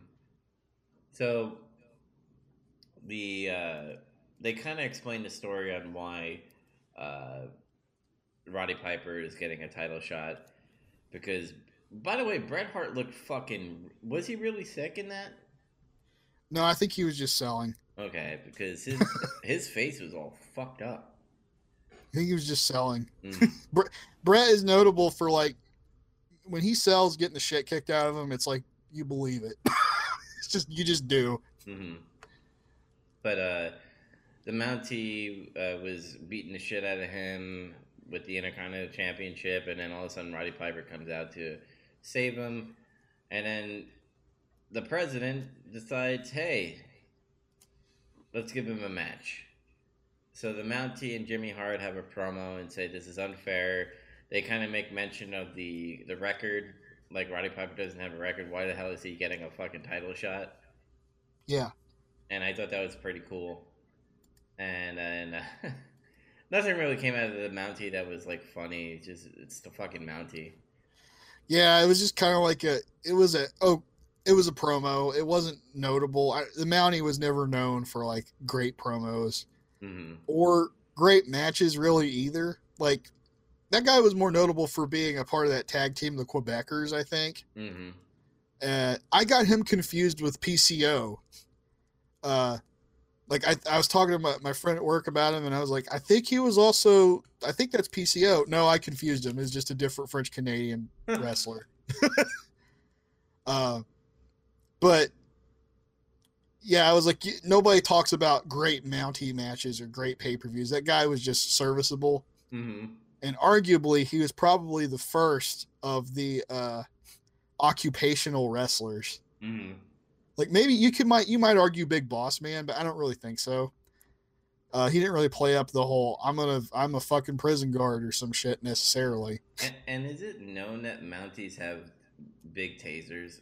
Is that a thing? That big cattle pro. I don't think so. No, I thought they just had like a stick, like you know, like a fucking nightstick. hmm But it I I, I don't know because I'm not really familiar with the the Canadian Mounted Police, but uh, yeah, uh, I thought uh, after this promo's over, which Jim, Jimmy Hart did a little bit too in there to kind of make it entertaining. Mm-hmm. But uh, it, it goes to Roddy Piper immediately, like counterpoint. So Roddy Piper, I, I what I really love about his promos is that he makes the interviewer incom- uncomfortable all the time. yeah, it does. Like especially for example, he was like probably the only wrestler that did blackface. Half blackface. It wasn't all blackface. Half blackface on uh I forgot what WrestleMania that was. Was it WrestleMania? I think it, it was like two or something, or I think mm-hmm. WrestleMania two, I believe. I'm not 100 percent on that, but so that's one thing. In this promo, uh, he says something about the Mountie wanting to take his manhood. Yeah, he was like, Mountie said, "I'm gonna take your first. I'm gonna embarrass you like I embarrassed Bret Hart. Then I'm gonna take your manhood. Ha ha ha ha." Mm-hmm. Yeah. And Roddy Piper's like, "You can't take. You can't embarrass me. I don't have any dignity. How do you think I got so far in this business?" he always does that thing where he breathes in like really big. Yeah, that, that that's another thing that was like having me hilarious. Like every sentence, he was like, "And he, and I'm gonna beat you." And he takes like a huge breath yeah. between sentences. then he goes like, "You're gonna you're gonna take my manhood," and he's like, "I don't know what you come here to do, but I come here to fight." Just like, damn, he's low key called him gay, basically. and was it Mean Gene that was in the interview? Because I think if I if I remember, I, I think Mean Gene was like, "Whoa" or something like that. Yeah, he was like, "Woo!" Like, yeah, Sean Mooney did the the first promo. hmm Um, yeah, Roddy Piper is probably one of the best talkers in wrestling. Period. And uh, this match, I didn't have very high expectations for it, just because it's the Mountie. hmm not saying he's bad. It's just he's not really known to put out like great matches, so to speak. You know, Yeah. he's just like a mid card guy. Um, and Piper, uh, it depends on who you talk to. Some people have low opinions of Piper as a wrestler, but I this match I thought was good. It was good, but I won't. I won't say it was amazing. Um, it was very passable. You knew. Uh, I mean, I knew he was gonna win because I think this is where it stems off that Roddy Piper faces Bret Hart for the Intercontinental Championship. I think. At, yeah, and they have that great match at WrestleMania. hmm So like I knew that was gonna happen, but it it was very basic. This was a a wrestling match, like how Ricky Morton and Nick Aldis had a wrestling match. This was a wrestling match. And Roddy Piper made it feel like a fight Mm-hmm. He always because that's how he wrestles. he always does that, and I think Yeah. and I think that's why people uh, say that you know he's not that great because he does a lot of ring awareness, ring uh, psychology, and Mhm. I don't know what it is about people not liking that shit. Because if you don't have ring psychology, then why the fuck are you even in, in the ring? yeah, it's like you can't really believe get kind of sucked into what's going on. You can't like suspend your disbelief. Mhm. And that, Roddy Piper's great at that because like I just I totally got into everything he was doing because he just looked like he wanted to just beat this guy's ass, and that's exactly how he moved and did everything. He was like, like he he like stalled for a bit at first and took his kilt off and like threw it in the guy's face just so he could get like a slight advantage Mhm. and just start punching the shit out of him. And then like he ran out of the ring and then Piper dove out of the ring on the opposite side and just ran like full speed and reared back like he all the way back and punched him in the head as soon as he got to him. Mhm. I'm like, this guy, it looks like he's just trying to whip his ass. I like Roddy Piper's uh, eye poke. I love that where he just like grabs her face real quick and just nonchalantly pokes him in the eye. Mhm. Like, ah, God! And they like oversell shit out of it. Yeah, I, I and then Jimmy Hart's amazing as always on the outside, where he's just trying to fucking be a, a heel manager and try to distract the referee. Yeah. And didn't he didn't he throw a, a weapon in the ring? Uh, he was he grabbed the Mounties cattle prod thing Mhm. his taser. It's way too fucking big to be a taser. That looked more like a cattle prod. then, uh, like he was gonna like throw it in there, but Jimmy Hart didn't do it. He just kind of like ran back and forth when Piper had him in the sleeper and was like panicking, and then uh, the Mountie just fucking passed out and Piper won. And did I hear Bobby Heenan correctly? Like when he got him in the sleeper, he's like, he got him in the chokehold. He's choking him. It's not fair. Oh man. Um yeah, there wasn't like a lot to this match, and this this gets into something else. It wasn't long either. It was like maybe about ten minutes. Not even five minutes. Not e- five minutes and twenty two seconds. It felt longer than that to me. I don't know why. Roddy Piper always does that. It's the simplest matches looks like they're dragging on. It's just how he moves because he's in control of the match. He's doing that ring psychology. he did like a bunch of he shit like really fast. He actually did several wrestling moves in the match, like in a short period of time. hmm Like it, like and it's like, oh, Piper doesn't wrestle. Fuck, he did an atomic drop. He did a bulldog, like, and he did some other shit. A, a great knee lift. Hmm. Just I don't know. It's Piper's style is more brawling and, and psychology and stuff. And it's like if you can't get into that, then I guess you don't like Terry Funk, and I guess you don't like Mick Foley. I don't know. hmm Like So where did you put this match at? Uh, I gave it a seven point five. Same, seven point five out of ten. It was I was very entertained with it and I had fun. Oh, one thing I want to bring up at the end when obviously Roddy Piper beats the shit out of the Mountie, uh, when he uses the the cattle taser, whatever. Um, he tasers him. yeah, the sound effect that you obviously hear throughout the whole arena, where it does. He's like, and then he oversold the shit out of it. He was like convulsing. Mhm. He's like, ah, ah, ah." I like that, so that's why I got a 0.5 out of it. 0.5 more. it wasn't like the, the the cow prod Scott Hall used on Goldberg. no, oh god, I remember that. That sounded legit. Mhm. He was like, he like got him with. It. He's like, ah, ah." he like flew across the ring. Holy shit! Like, That's when Scott Hall was still in his drunk phase. oh god. Um. Was there a promo after this match? Yeah, uh, Lord Alfred Hayes did a couple of promos through this show Oh, Hulk Hogan, I forgot about that. that were for exclu- that were Coliseum Video exclusives. And if you don't know, uh, Coliseum Video, I think, was a branch of WWF back then, where they like distributed all their stuff like on tapes. Um, and I don't know, you'd go to like the Blockbuster or some shit, or, or buy it at your vi- video store. Mhm. You'd buy this pay per view, and other events. And this promo was funny and odd because he's like outside of what appears to be Hulk Hogan's dressing room. but it's a like a yeah, there's a there's a sign on the door that says Hulk, and he's like, "We're going to talk to Hulk Hogan," and he goes in there, and it's a fucking bathroom. it's very obviously a bathroom. And I don't know what, like, I understood what Hulk Hogan was saying, but at the same time, he's like, "Man, if uh, if this was a Royal Rumble, I would throw you over." And I'm like, "Wait a second, what? you telling uh, Lord Alfred Hayes that?" And he's like, and I was like, "Oh, he's talking about the people that are gonna be in the Royal Rumble." It was a weird promo for Hogan because it was like really low key. Because I think, and this is me ripping on Hogan. I think because he knew he was gonna lose, so he was like, "Fuck it, I'm just gonna do a a lame ass promo." Maybe it could have also been because they were in a bathroom. He couldn't yell. I didn't think about that until just now. If he did like his typical Hulk Hogan promo, the acoustics probably would have went ape shit in that room, hmm and it would have fucking thrown everything off. I think it would have been funny. I think he should have done it. That's my guess. I don't. I don't know. I don't know if Hogan's that petty. Uh, I'm gonna say it was because he was in a bathroom.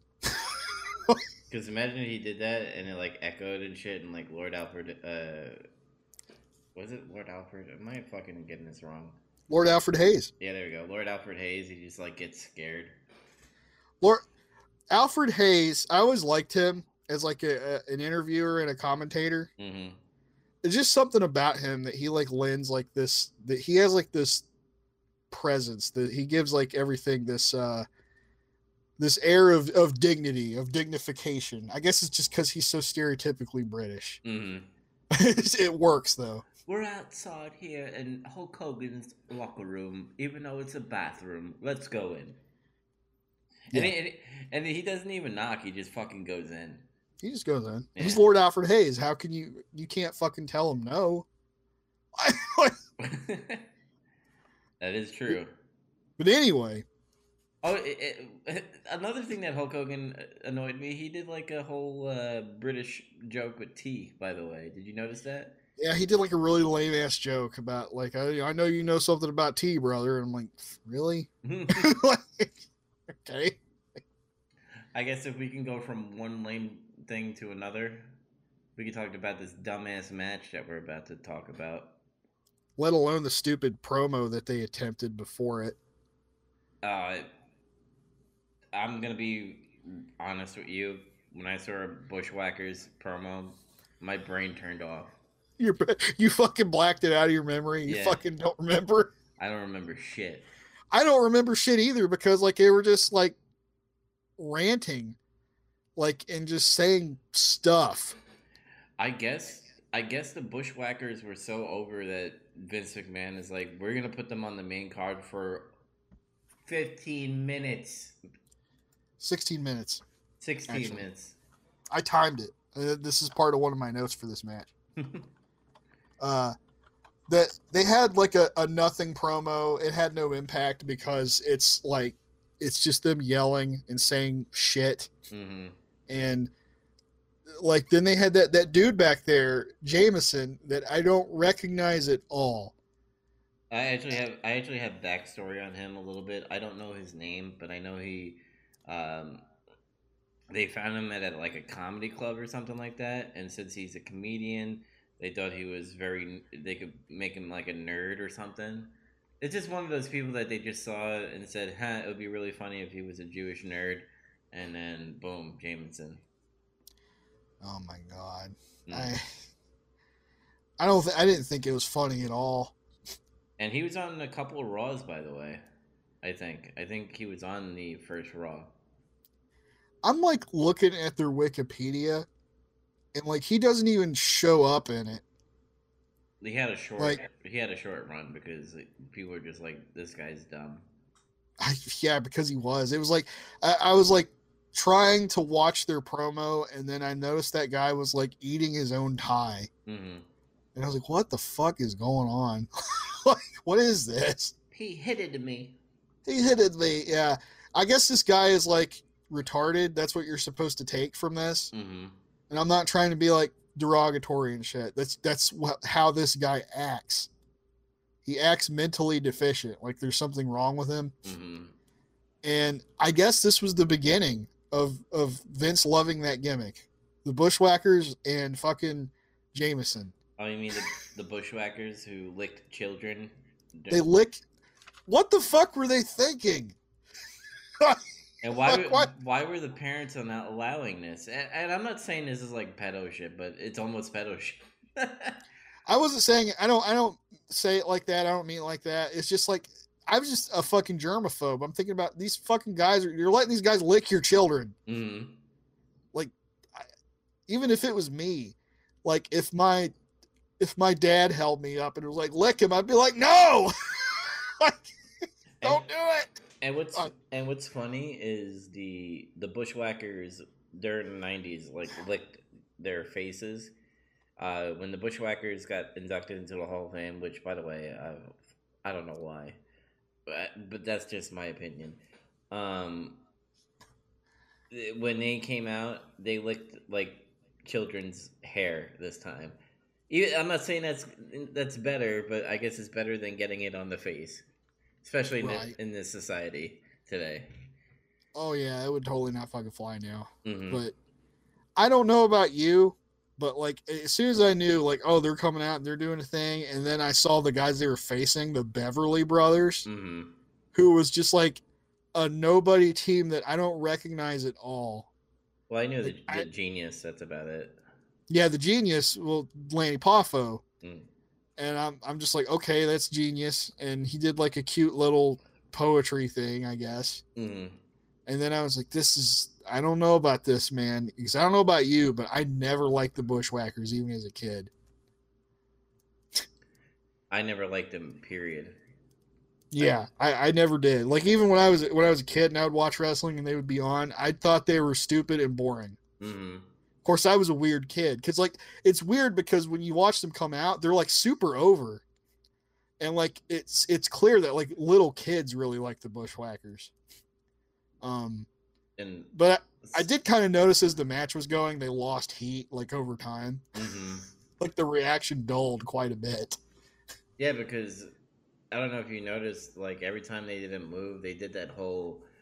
They're gonna dance around the ring, and then they're just gonna like go to the the ropes and do like a ah, and everybody. Ah! Yeah, they have to do that every time. they did it. They did it five times in that match. And I, I I don't think it helped that this match was so long either. Like, did this need to be fucking as almost as long as the Owen the the, the new Foundation match and the Orient Express match? Fuck no. This Oh. should have been like ten minutes or less. I would have had. I would have rather had the Chris Walker versus fucking the Brooklyn Brawler uh, match replace this and have the this match be the dark match. But I guess Vince saw that you know people love the Bushwhackers, so let's put them in there. But why so close? And, like why so deep in the card? I I guess because the Bushwhackers were over, but man, this whole match was just like a fucking this agonizing haze of like bad brawling, axe handles, forearms, and clotheslines. Mm-hmm. That's literally all these fucking guys did. All of all four of them. And it was just it just sucked. It was boring. Yeah, I, I don't have anything else to say. I, I, I thought the Jamison thing was stupid. I thought the genius getting hit by Jamison was even more dumber. I thought that was hilarious. It's because th- this is what I had. There's nothing else I have to say about the match itself. Everything else I have to say is Bobby Heenan and Gorilla saved this from being like just fuck this hmm because they they they they tried to salvage it as much as they could by just being entertaining. It's like you could tell they were like, okay, we're gonna have to like you know, fucking hold our weight here. and I think Bobby Heenan at one point is like, "Girl, you want something from the concession stand?" I'll get... yeah, that's a good one. And then Oh my god. and then he's like, "No, you can't go see what Ric Flair's number is." but, but like, man, shortly after this match started, Bobby Heenan started roasting the fuck out of them, hmm like the Bushwhackers and Jamison, and it was it was hilarious. It was so funny. Like I had to pause several times, and it, that's what made this match feel longer than what it was. I think is because I kept pausing it because of Heenan. I wrote down several lines that he said that just fucking made me like laugh out loud. All right, let's hear him. All right, here's here's the hits. Uh, Heenan's talking about Jamison. He says their parents didn't want a divorce, and then Gorilla's like, "Why not? Neither of them wanted custody of him. Stop it." Like- uh, uh, by the way, Jamison was like being weird as fuck. He was like pulling out dinner rolls from his jacket and eating them. yeah. Just like, just fucking, God, I don't get it. um, uh, Heenan said they used to wrap his lunch in a road map so that he'd get lost after school. I like, remember fuck. that one. Um, Gr- uh, Gorilla's talking to Heenan about the Bushwhackers. He's like, "You're you're retired from management, and you're just jealous that you can't manage a great team like the Bushwhackers." And then Heenan goes, "I don't want to manage them. I'm not jealous. The only thing I want to manage them to is the electric chair." I was like, "Holy fuck!" like, he's like wanting them to die.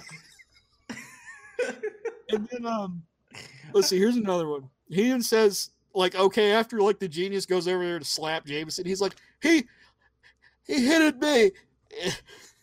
it's just like this, it, whatever. Like that was stupid, Mm. but Heenan saved it. And he's like, the girl's like, I hope he's okay. He's like, he, he hit him pretty hard. Then he's like, he didn't hit him hard enough. He's still breathing. Fuck. And then Heenan starts ranting about paying taxes and about how this guy is basically like a burden to society and he's a welfare case. hmm And it pisses him off that he has to pay taxes to support this fucking guy. I God damn. Like, Yeah, it's, I fucking yeah. I, actually, you actually saved uh, the review a little bit, or, or the rating for this match for me, just by remembering Heenan's things. Uh, he said, oh my God. Like, if there was ever like a, if you ever wanted to like show somebody an example of like good wrestling commentary and how like it could potentially save like what you know is not going to be good, mhm. just from being like miserable, this is a great example of that.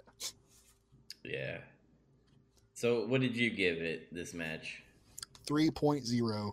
Wow, same here. Just because like it wasn't this is a bad match, but if it wasn't for Heenan and, and Monsoon there, it would have been lower. Yeah, Like if like let's say like this match happened today with today's commentary team. oh, it would be it would be a one out of ten if. Oh, it, it would be fucking terrible, yeah. mm. All right. So moving on to the match before the Royal Rumble. Um, they had they had pre promos again, right? It was the uh the natural disasters and then the Legion of Doom. If I remember. Yeah. That's right. Ah, I don't know what it is. I didn't. Maybe because I respected the Legion of Doom uh, back then, but me watching it today, I'm like, oh man, just these dudes in these uh, shoulder shoulder pads with spikes. I don't know. They were, they kind of remind, reminded me of Demolition, just with pads. Well, Demolition is like their LOD ripoff. Yeah.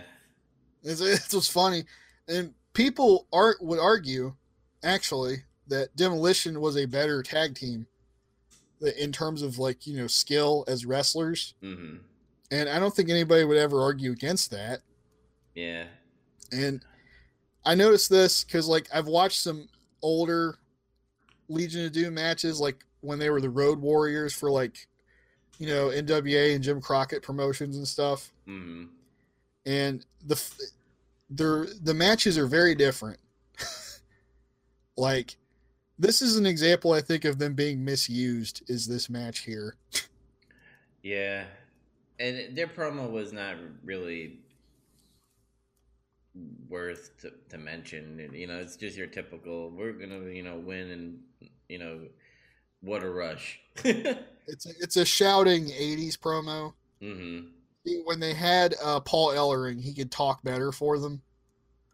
And they didn't want Paul Ellering, so he just got left behind. um, but uh, this match was not that good. It was kind of meh to me. hmm and like I don't really have a strong opinion about Legion of Doom or Road Warriors. Like I think they have a cool look. They're kind of an iconic '80s wrestling team. And the natural disasters with earthquake and typhoon, I feel like this was uh, their exit pretty much because I think the natural disasters start to fade out pretty much in the mid '90s. Correct? Am I? Uh, those guys go back to WCW, I think, shortly after this, hmm uh, and then so do the Legion of Doom. Yeah. Uh, So but I'll go ahead. th- th- nothing was really like this match was like you said meh and how it ended was like really confusing to me because i'm like all right legion of doom is gonna win by some fuckery but did, did they hit him with a weapon or was it a count out It was like a double count out or something, I Mm. think. Uh, like they both like the match started and like they did some power move shit against each other, which was interesting because it's like four big guys, but the fucking natural disasters are bigger. mm-hmm. and like Earthquake is a decent fat guy wrestler from around that time. Mm-hmm. Like he wasn't Bam Bam Bigelow, and he definitely wasn't fucking Vader. But uh, he was he was pretty good, I thought. Mm-hmm. And the other dude who was Typhoon, uh, that's I think that used to be Tugboat. And he also, you know, he became the Shockmaster later. Uh, but uh, I remember him being like okay too. Mm-hmm. But you know, they did they did some power move stuff, and like Earthquake did a drop kick, which surprised the fuck out of me. I was like, oh my god, like he missed. Imagine if he hit him.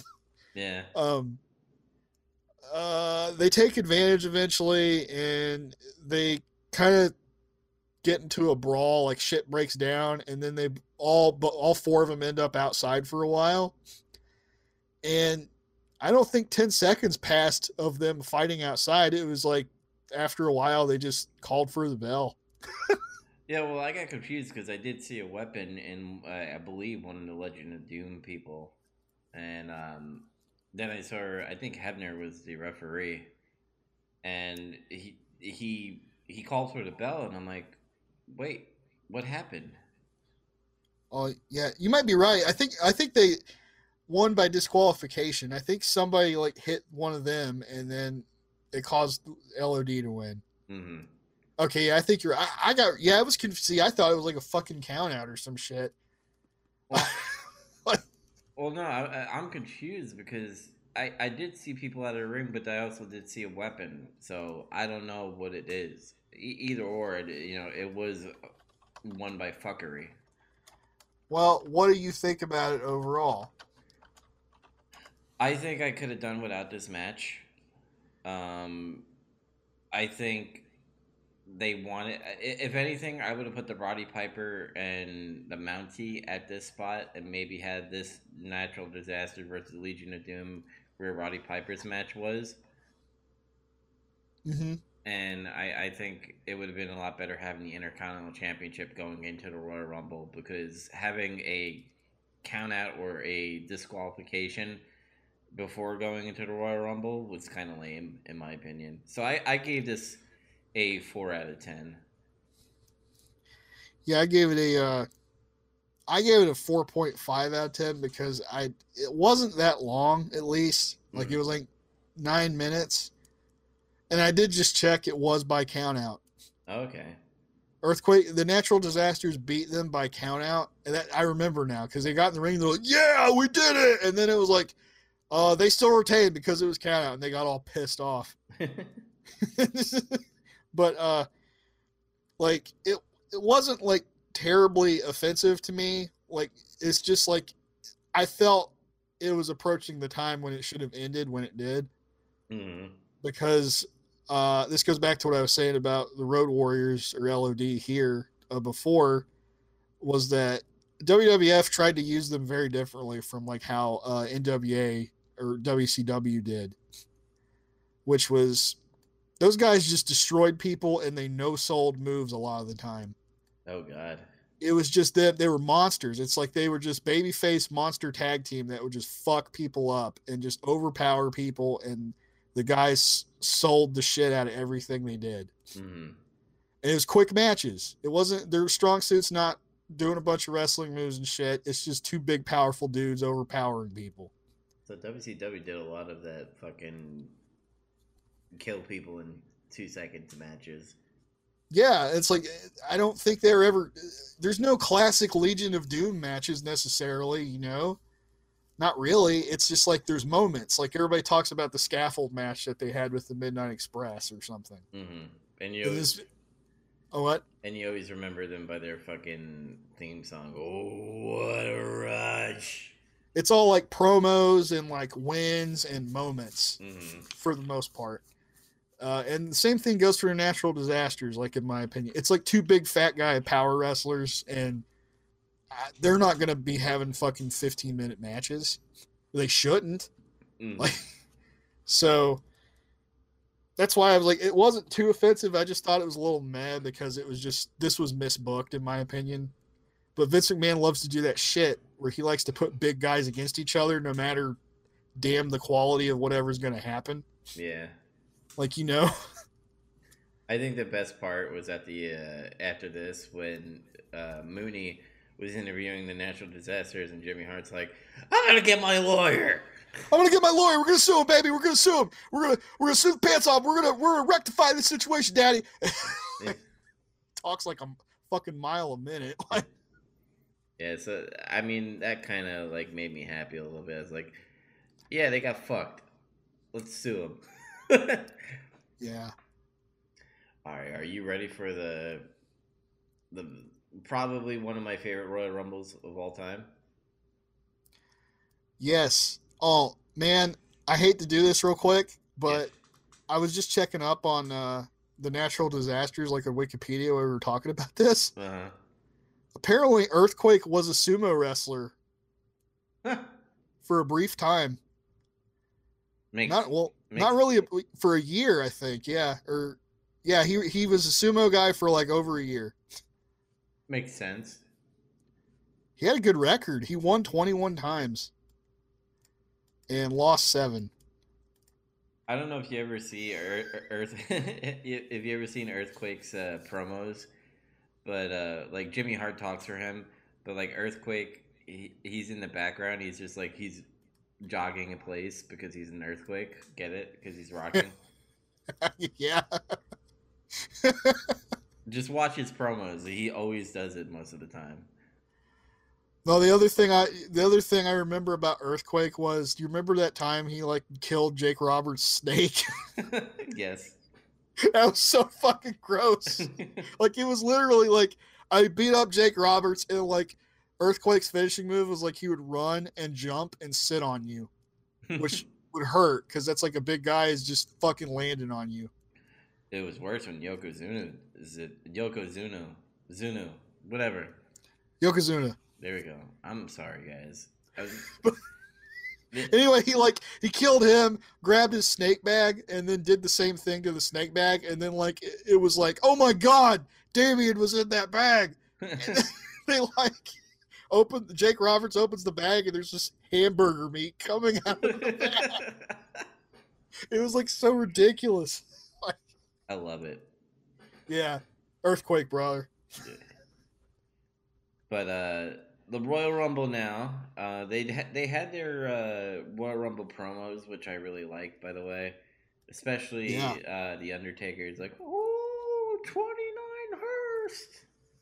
29 hearses outside for 29 souls. and yeah, all the promos were great. Like even Bulldog, who's not like really known for being a good promo guy, had a decent little babyface promo here. hmm I'm trying to think who else. Oh, uh, Macho Man had a good one too. He just does great promos all the time, no matter what. I've never seen a bad one from him. hmm Uh, I think Jake the Snake had one because you know he's Jake the Snake. He has to be. I'm Jake the Snake, and I'm gonna, gonna fuck you up. I'm waiting for for Savage to get in there, and you know what? I'm gonna bide my time, and I'm gonna wait in the corner, Daddy. You know that's what's gonna happen. Trust me. And then Hulk Hogan did his little fucking promo thing, and I was like, oh, just fucking Hulk Hogan. He's hulking up, brother. You know who had a really good promo? And I'll say this Shawn Michaels, when he does his promos, like DX promos were funny because, you know, that's comedic in a way. And you, you could break the rules and you could pretty much do anything. But his promo for the Royal Rumble felt really good. This was the start of Shawn's solo career. Like they showed the clip of him of the barbershop segment where he put Jannetty through the window. hmm So like this was very shortly after this. So this was the start of like Shawn Michaels singles push. Yeah. And he didn't have Sherri yet because Sherri was with Ted DiBiase. Oh, man, she was hot. Did you see that dude in the mullet that had like a Sherri shirt? Yeah. Like, I was like, oh my god, that dude's like a hardcore Sherri fan. I was a fan, I was a fan too. Yeah, she was great. Um, but like, you could tell like he wasn't quite all the way there yet. It was like really early Shawn Michaels. Like his promo was good, but he, he doesn't have all his confidence yet, his swagger just yet. hmm But it was it's interesting. Like if you want to see what he was like before, this is a good place to start. Yeah. So, if you guys are wondering who came out for the Royal Rumble, I will give you in the in the order they came in. So at number one, it was the British Bulldog. At number two was Ted DiBiase with Sherri, uh, Mhm. which was hot as fuck. And then number three, Ric Flair. And I, I want to make this point really clear.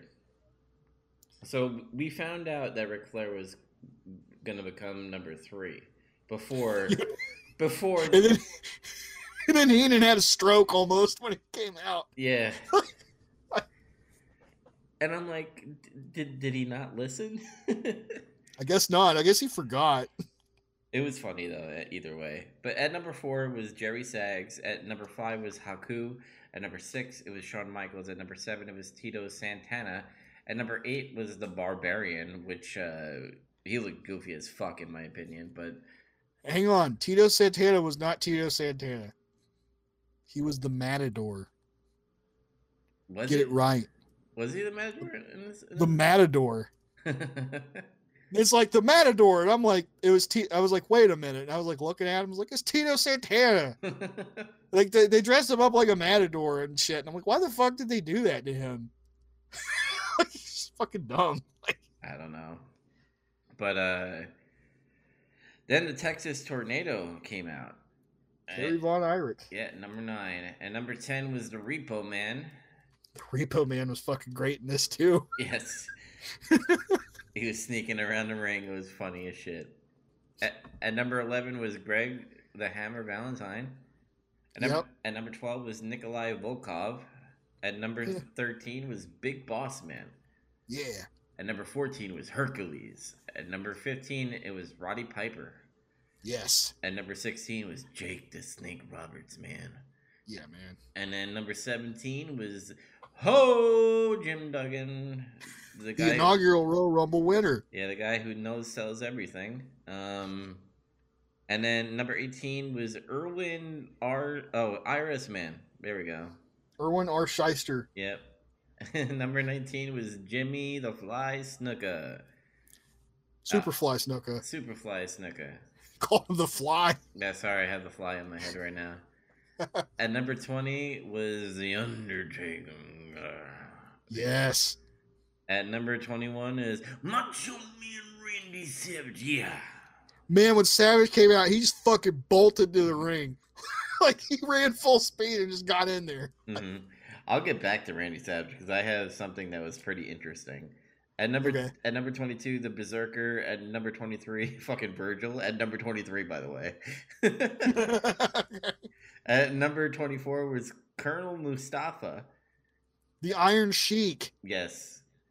I don't understand that either. At number 25 was Rick Martel. The model. At number 26 was Hulk Hogan. At number 27 was Skinner. At number 28 was Sergeant Slaughter.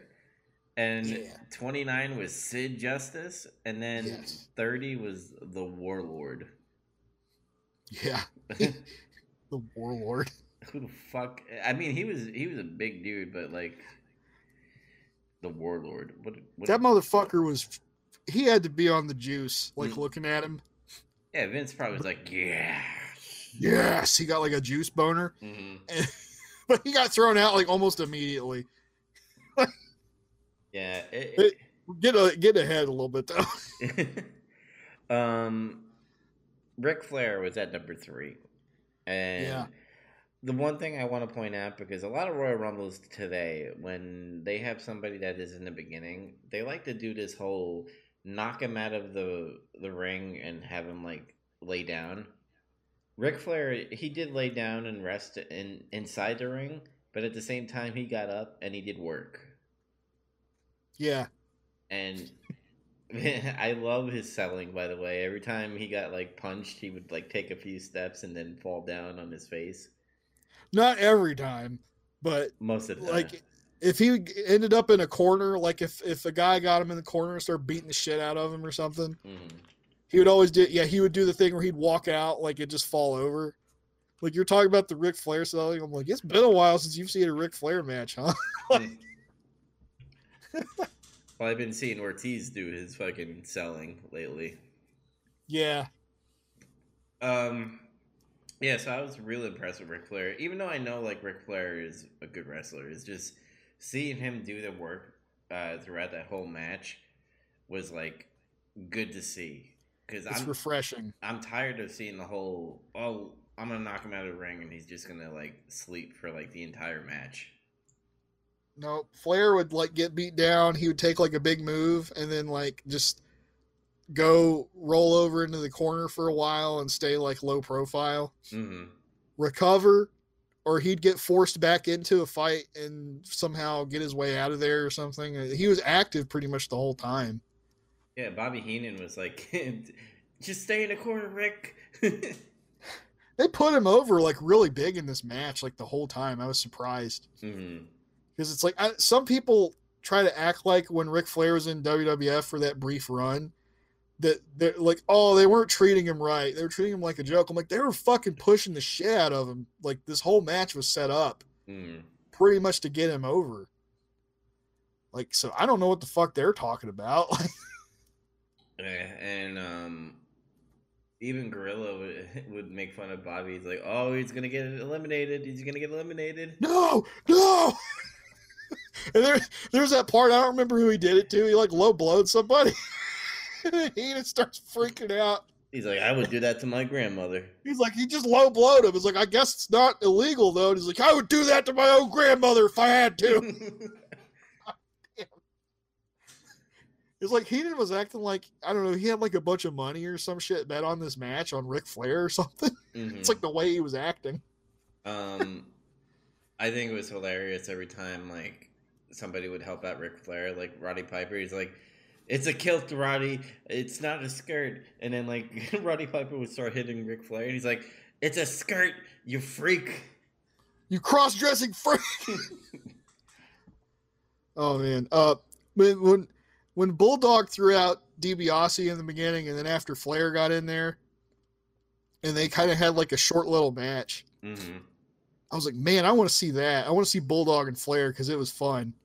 Yeah, And I'm wondering if they had a match because like Bulldog had like a brief run in WCW from after that time. Yeah, Bulldog was really good in this Royal Rumble. At times, I was like, "Oh, this is where he's gonna get eliminated," but he was still in the fucking match. People, I think, have kind of sort of forgotten about Bulldog a little bit. Like he gets mentioned a lot because Hart Foundation and like, oh, you know, the British Bulldogs tag team. hmm But I think a lot of people forget that he was like a really good wrestler and he had like quite a few great matches in like WWF and stuff. Yeah. Um, Shawn Michaels was also impressive in this match. I think that this was his showcase in a way because Yeah. He he was hitting those you know sweet chin music and he was uh he eliminated one I believe and that one he oh he the Matador he eliminated the Matador a- aka Tito Santana. I was like, why the fuck? Like, I, I thought he was even acting like heelish because I remember they tried to turn Tito Santana heel, and I thought that was like dumb as shit. Because it, it's like I don't know, he's just like a natural baby face, and I'm like, they gave him an occupational gimmick. They made him the Matador. Everybody knows it's fucking Tito Santana. Yeah. Why did you do that? um, I also like the whole Ric Flair facing up with Texas Tornado because they have history, and I, I they do. and you could tell Ric Flair is like, oh, I'm going for him because you know we've had we we have history, so let's make that happen.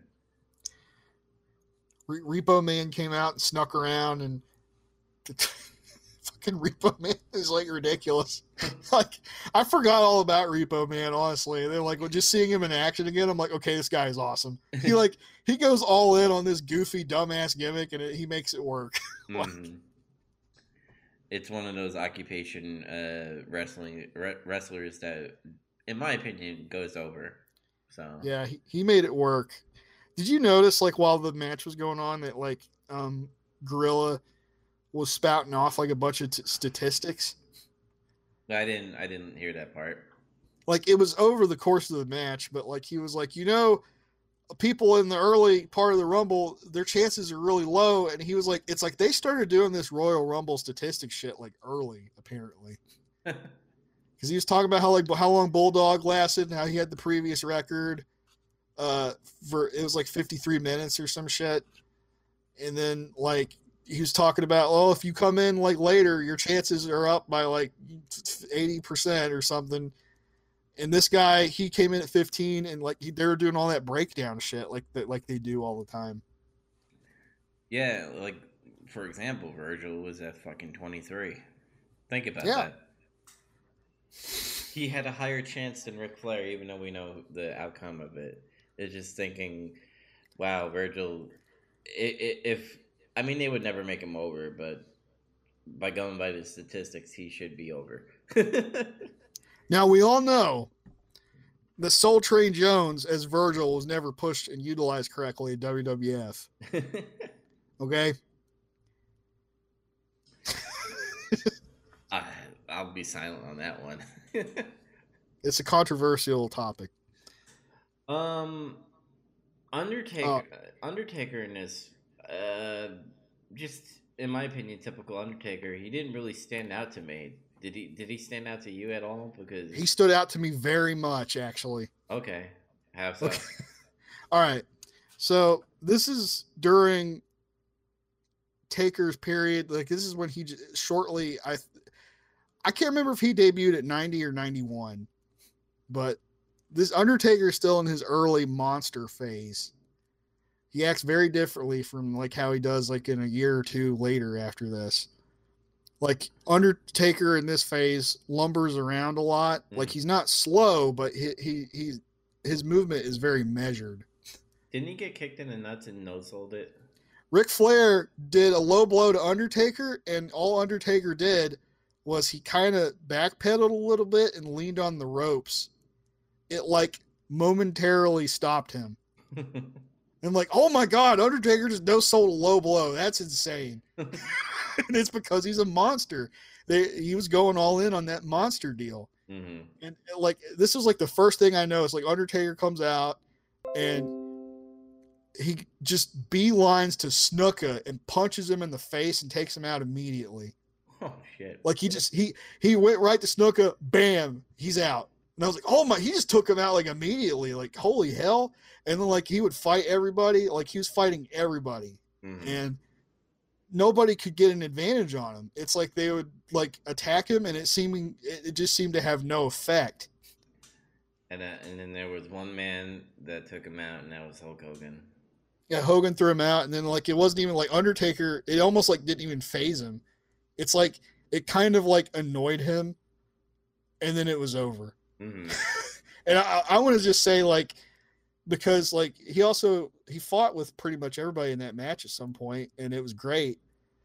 Like I just gotta give props because like he's going all in on that monster character and everything. Like his movements, everything he does. He was even mugging for the camera. Like when he would, they did this shot where he was choking somebody in the corner, hmm and the camera was pulling around, and Undertaker looked directly at the camera and was rolling his eyes back while he was choking him. I was like, God, that's fucking awesome. That's a great shot. Um, but it's like you have to think like this is like a really chaotic match. That's like there's a lot of people flying around, and there's shit going on everywhere. And there's this one guy who's like staying in total control and character this whole time. That's like really impressive. That's how I saw it though. okay, I will give one positive thing to the Undertaker, and that's probably because he saw this happen, and probably tried to save the situation. So Jake the Snake Roberts and uh, Randy Savage have a, a storyline going, and what, what was great is Bobby Heenan and Gorilla were like, "Oh, Jake the Roberts is being a little antsy. He's always looking back every time the countdown happens, waiting for Randy Savage." Yeah. and fucking Macho Man just sprints to the fucking ring and Yeah. beats the shit out of Jake the Snake, throws him over the ropes, and then he jumps over the ropes. Uh, you think he eliminated himself, but like Yeah, he yeah, Heenan's like, did he just eliminate himself? Did that count? And then Gorilla's like, I don't know. But I don't know if you noticed, but Undertaker right away went to Randy Savage and like grabbed him and put him back in the ring.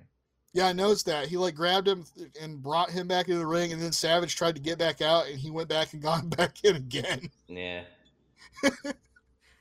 I guess I guess Savage was just getting so into like what he was supposed to do. I guess he fucking forgot hmm or something. Like I, I, I that's the only thing I can think of is that Undertaker was trying to correct him. Yeah. It was funny though. But I, I even brought this up to you. I said it's a shame that Randy Savage never won a Royal Rumble.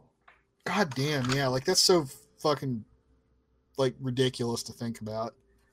Yeah, and he had, I- I was also thinking like, you know, like this is he never got another world title run either, and I, I also thought that was like kind of ridiculous.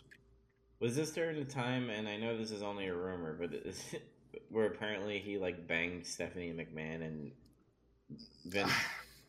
Vince was like, uh, you know, you just stop it. You're you're not gonna get any shots anymore. Or was it more of him just being so into his character and so intense that I don't know. Maybe people didn't like him in the locker room. I don't know about that. I don't. th- I don't think Savage had locker room problems with that many other people. Like, I I, I know he had problems with Hogan, hmm uh, but as far as I knew, everybody else really respected him and liked him. He was just he's crazy. He's like a character. hmm Uh, like I don't even think Warrior had problems with him. In fact, I think Warrior got along with him really well. Probably some kind of weird mutual understanding there or something Oh yeah, they, about they, about crazy people. like they both hated Hulk Hogan. So that too. They both didn't like Hogan. Um, but no, I Mhm. think like from what I don't really buy into that weird urban myth ab- about that. Uh, the way I understood it was is Vince was just he cooled off on on Savage, and he was just he didn't really see him as a main event guy anymore, and he thought he was just getting old mhm. or something. And he he eventually wanted to transition him into commentary, and he, he liked his commentary, and he wanted to make him like the next big color commentary guy.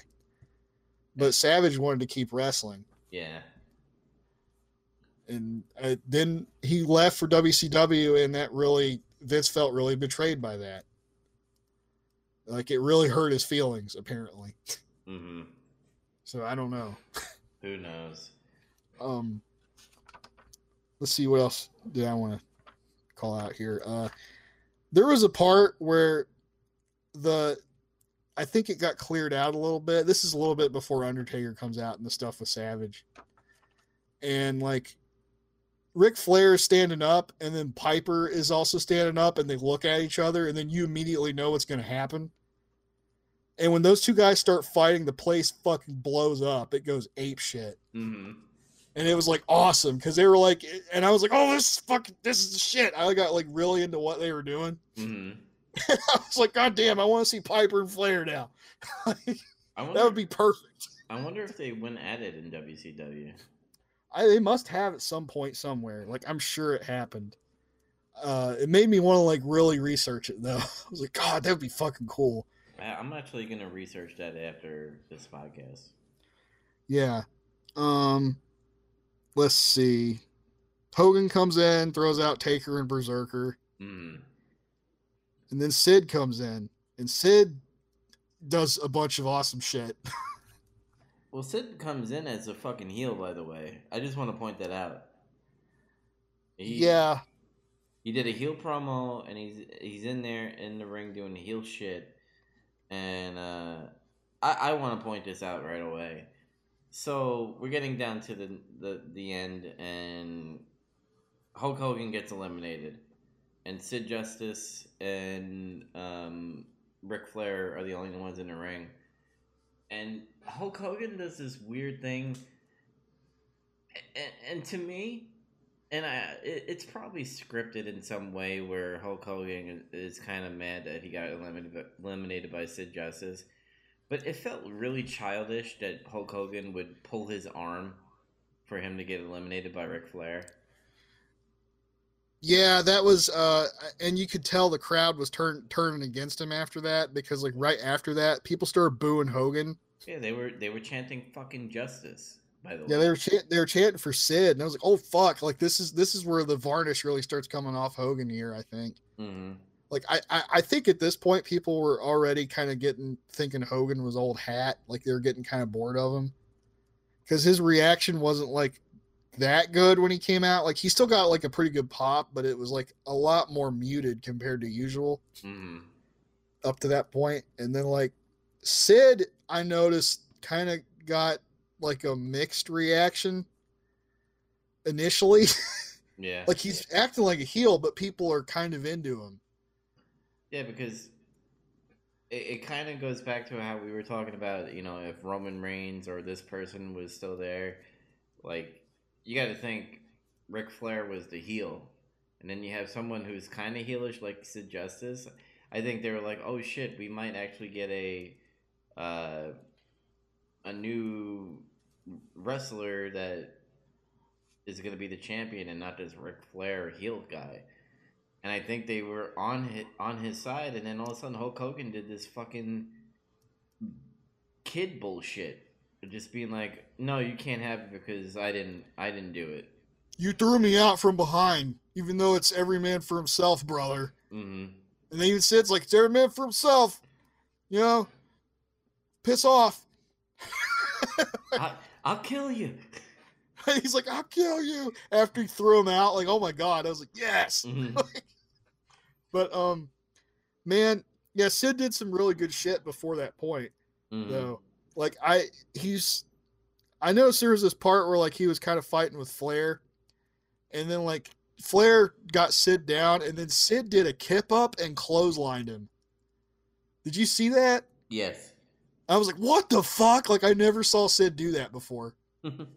I was like, it shocked me. That's a big guy to do something like that. It's a shame what happened into his career because he was a big guy. I know. And then there was a spot with Sergeant Slaughter uh, where Sid launched him all the way across the ring, like to the opposite turnbuckle. And Slaughter like dove and hit the post over the top rope with his shoulder and fell out of the ring. and I was like, when it, it sounded like brutal when he hit it, and I was like, it, it got my attention. Me, was like, oh fuck! it just looked awesome. Yeah, when uh, Sergeant Slaughter did that, I was like, "Is he okay?" Yeah, I was like, holy shit, is he all right? Like, I was like, I didn't know Sarge could do that. God damn, that was a great bump. And this was this was like near his like later uh years of wrestling. Like he was about to uh you, know be like one of the people in the suits to tell people, "Hey, don't do that." His in ring career was winding down at this Yeah. point. yeah, that's what I'm trying to say. I'm getting tired, guys. We're try- we're gonna wrap it up soon, I think. um, the final four was Sid, Ho- Hogan, Flair, and Savage. You always gotta take note of the final four. hmm Um, Sid took out Savage and Hogan before the end.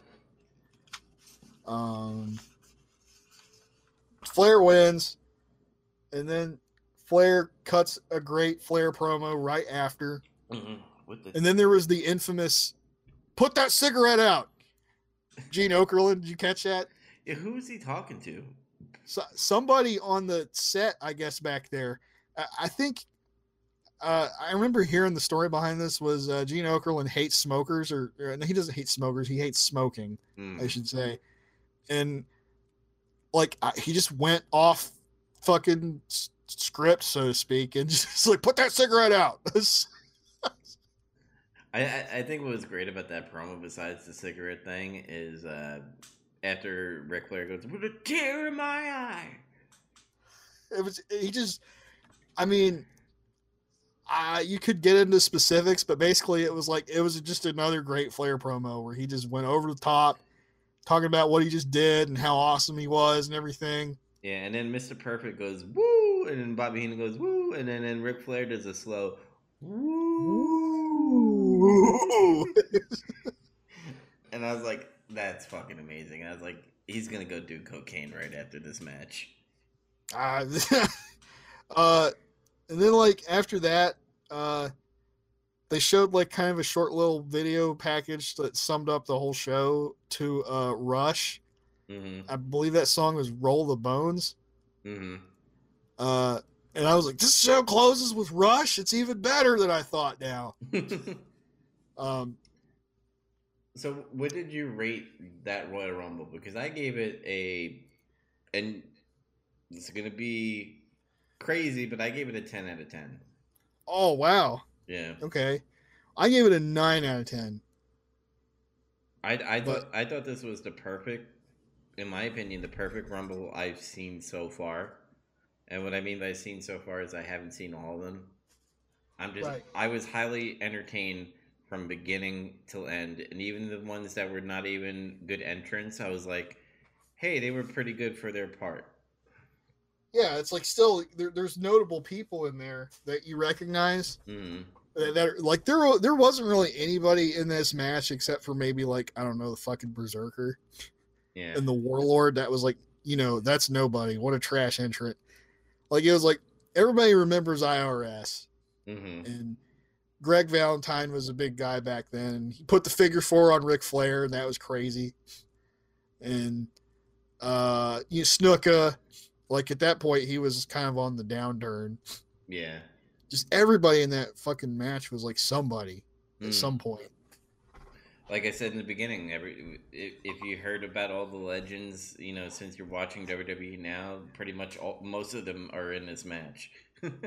For real, like you could watch anybody, you could show this to anybody, like even if they weren't ever really a wrestling fan, and they would recognize some of the people in this match. hmm I know that guy. It's Hogan. It's that's the the Slim Jim guy.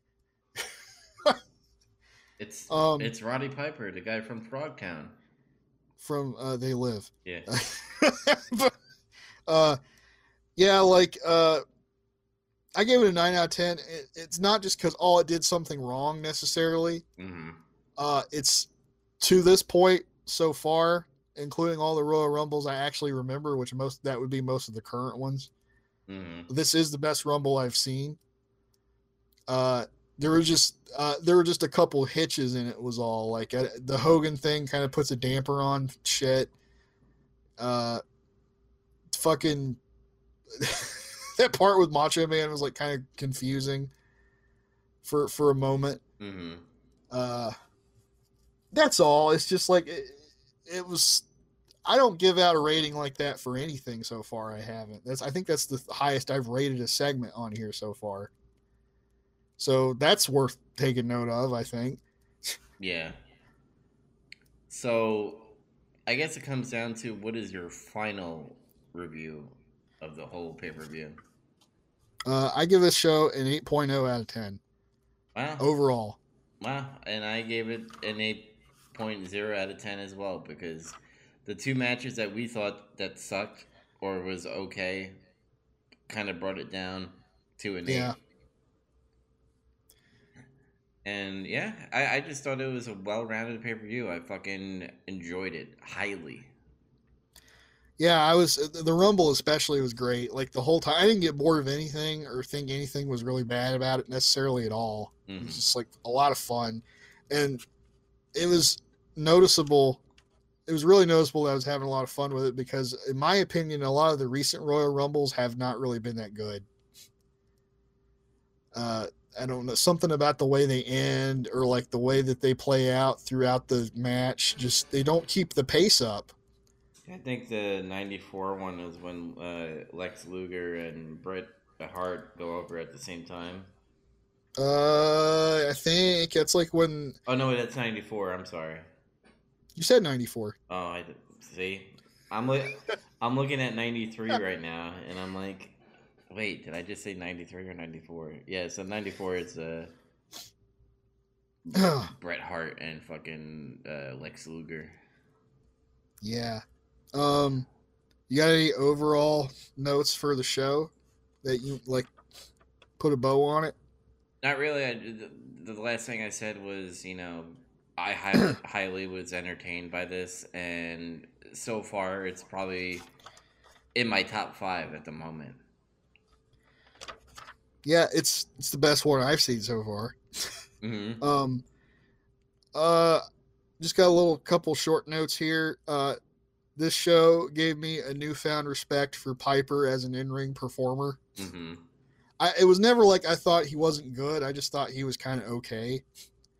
But and this goes back to like when I was saying like some people don't even really consider him good. I think that's just because they only ever saw him do stuff like in WCW after like he'd been injured so much and was getting kind of old. Like if you go back and you like you see this match that they're building towards like with Bret Hart at WrestleMania for the IC title. Mm-hmm. Or like even just this, it's a short match. Watch this little five minute, six minute match with the Mountie. It's fun. Uh he's got his niche. Uh, I was wondering where Bret was. He wasn't even on this show at all. They just showed him on a tape, and he was just not in it. Mm-hmm. And that's kind of like Macho Man in the last one. I was like, where the fuck was Savage? I was like, he wasn't even mentioned on the show at all. Probably had vacation time. Wanted to put that in. I guess. Uh, and one thing I did notice for sure was uh, this Rumble played out a lot more like how you know they usually go now in terms of like that first rumble we watched there was a very clear baby face heel dynamic going on all the time. Mm-hmm. all the heels would attack the only the baby faces and vice versa. This time everybody was attacking each other. There was some team ups some alliances but this this is more like how they usually go nowadays Interesting. yeah All right, guys. So we are heading into Royal Rumble 20 fucking 20. And uh, we already said our predictions. We uh, I did, I believe Zach said he thinks it's going to be Roman Reigns. Mhm. I think it's going to be Corbin. As far as the, you have a what about the women's one though did we talk about that Yeah, I forgot who I chose. I think I chose somebody like oh, I chose Sasha Banks. Oh, okay, yeah. I, I chose my my grounded in reality pick is Shayna Baszler, hmm but if Ronda Rousey shows up suddenly, I think she's gonna win it. Yeah, because she has to have the title, just like Brock Lesnar has to have the title. It's either that or it's just like her and Becky finally get that singles match and and put it to rest hmm or something. I don't know. Who knows? Yeah, so here's how the schedule is gonna happen. You're probably gonna be listening to this uh, tomorrow, uh, which is uh, or today, I should say, the 24th. Which tonight at 7 p.m. is Hard Times, brother, from N- N- NWA. Hard times, Daddy. Hard times. Yes. So, uh, right after the bell, we're gonna be talking about hard times, and then Saturday and Sunday. Uh, Saturday is NXT Takeover, and Sunday is Royal Rumble. We're not having an after the bell for those because usually those events are like fucking five or six hours. And Well, yeah, the NXT ones aren't, but yeah, yeah. We're, we're just going to be too tired of with wrestling. So if you want to hear our reviews on that, that's going to be another big show um, probably next week. next Thursday. Yeah, next Thursday. So keep an eye on that. Also, if you're into movies, we have Big Trouble little podcast, which we are doing Geena Davis uh, movies. Uh, the, the next movie is The Fly. Uh, so keep an eye on that. And also, uh, soon we're going to be going back to Resident Evil after all this wrestling shit that we're doing right now. we're going to be doing Resident Evil 5, so keep an eye on that. If you want to catch us, go to novnetwork.podbean.com. We also have our own website, which is nerdreview.com. And we're also on Spotify and iTunes. Just type in Nerd Review Network. But until next time, everybody, keep wrestling, brother. Freak out! Freak out! Peace.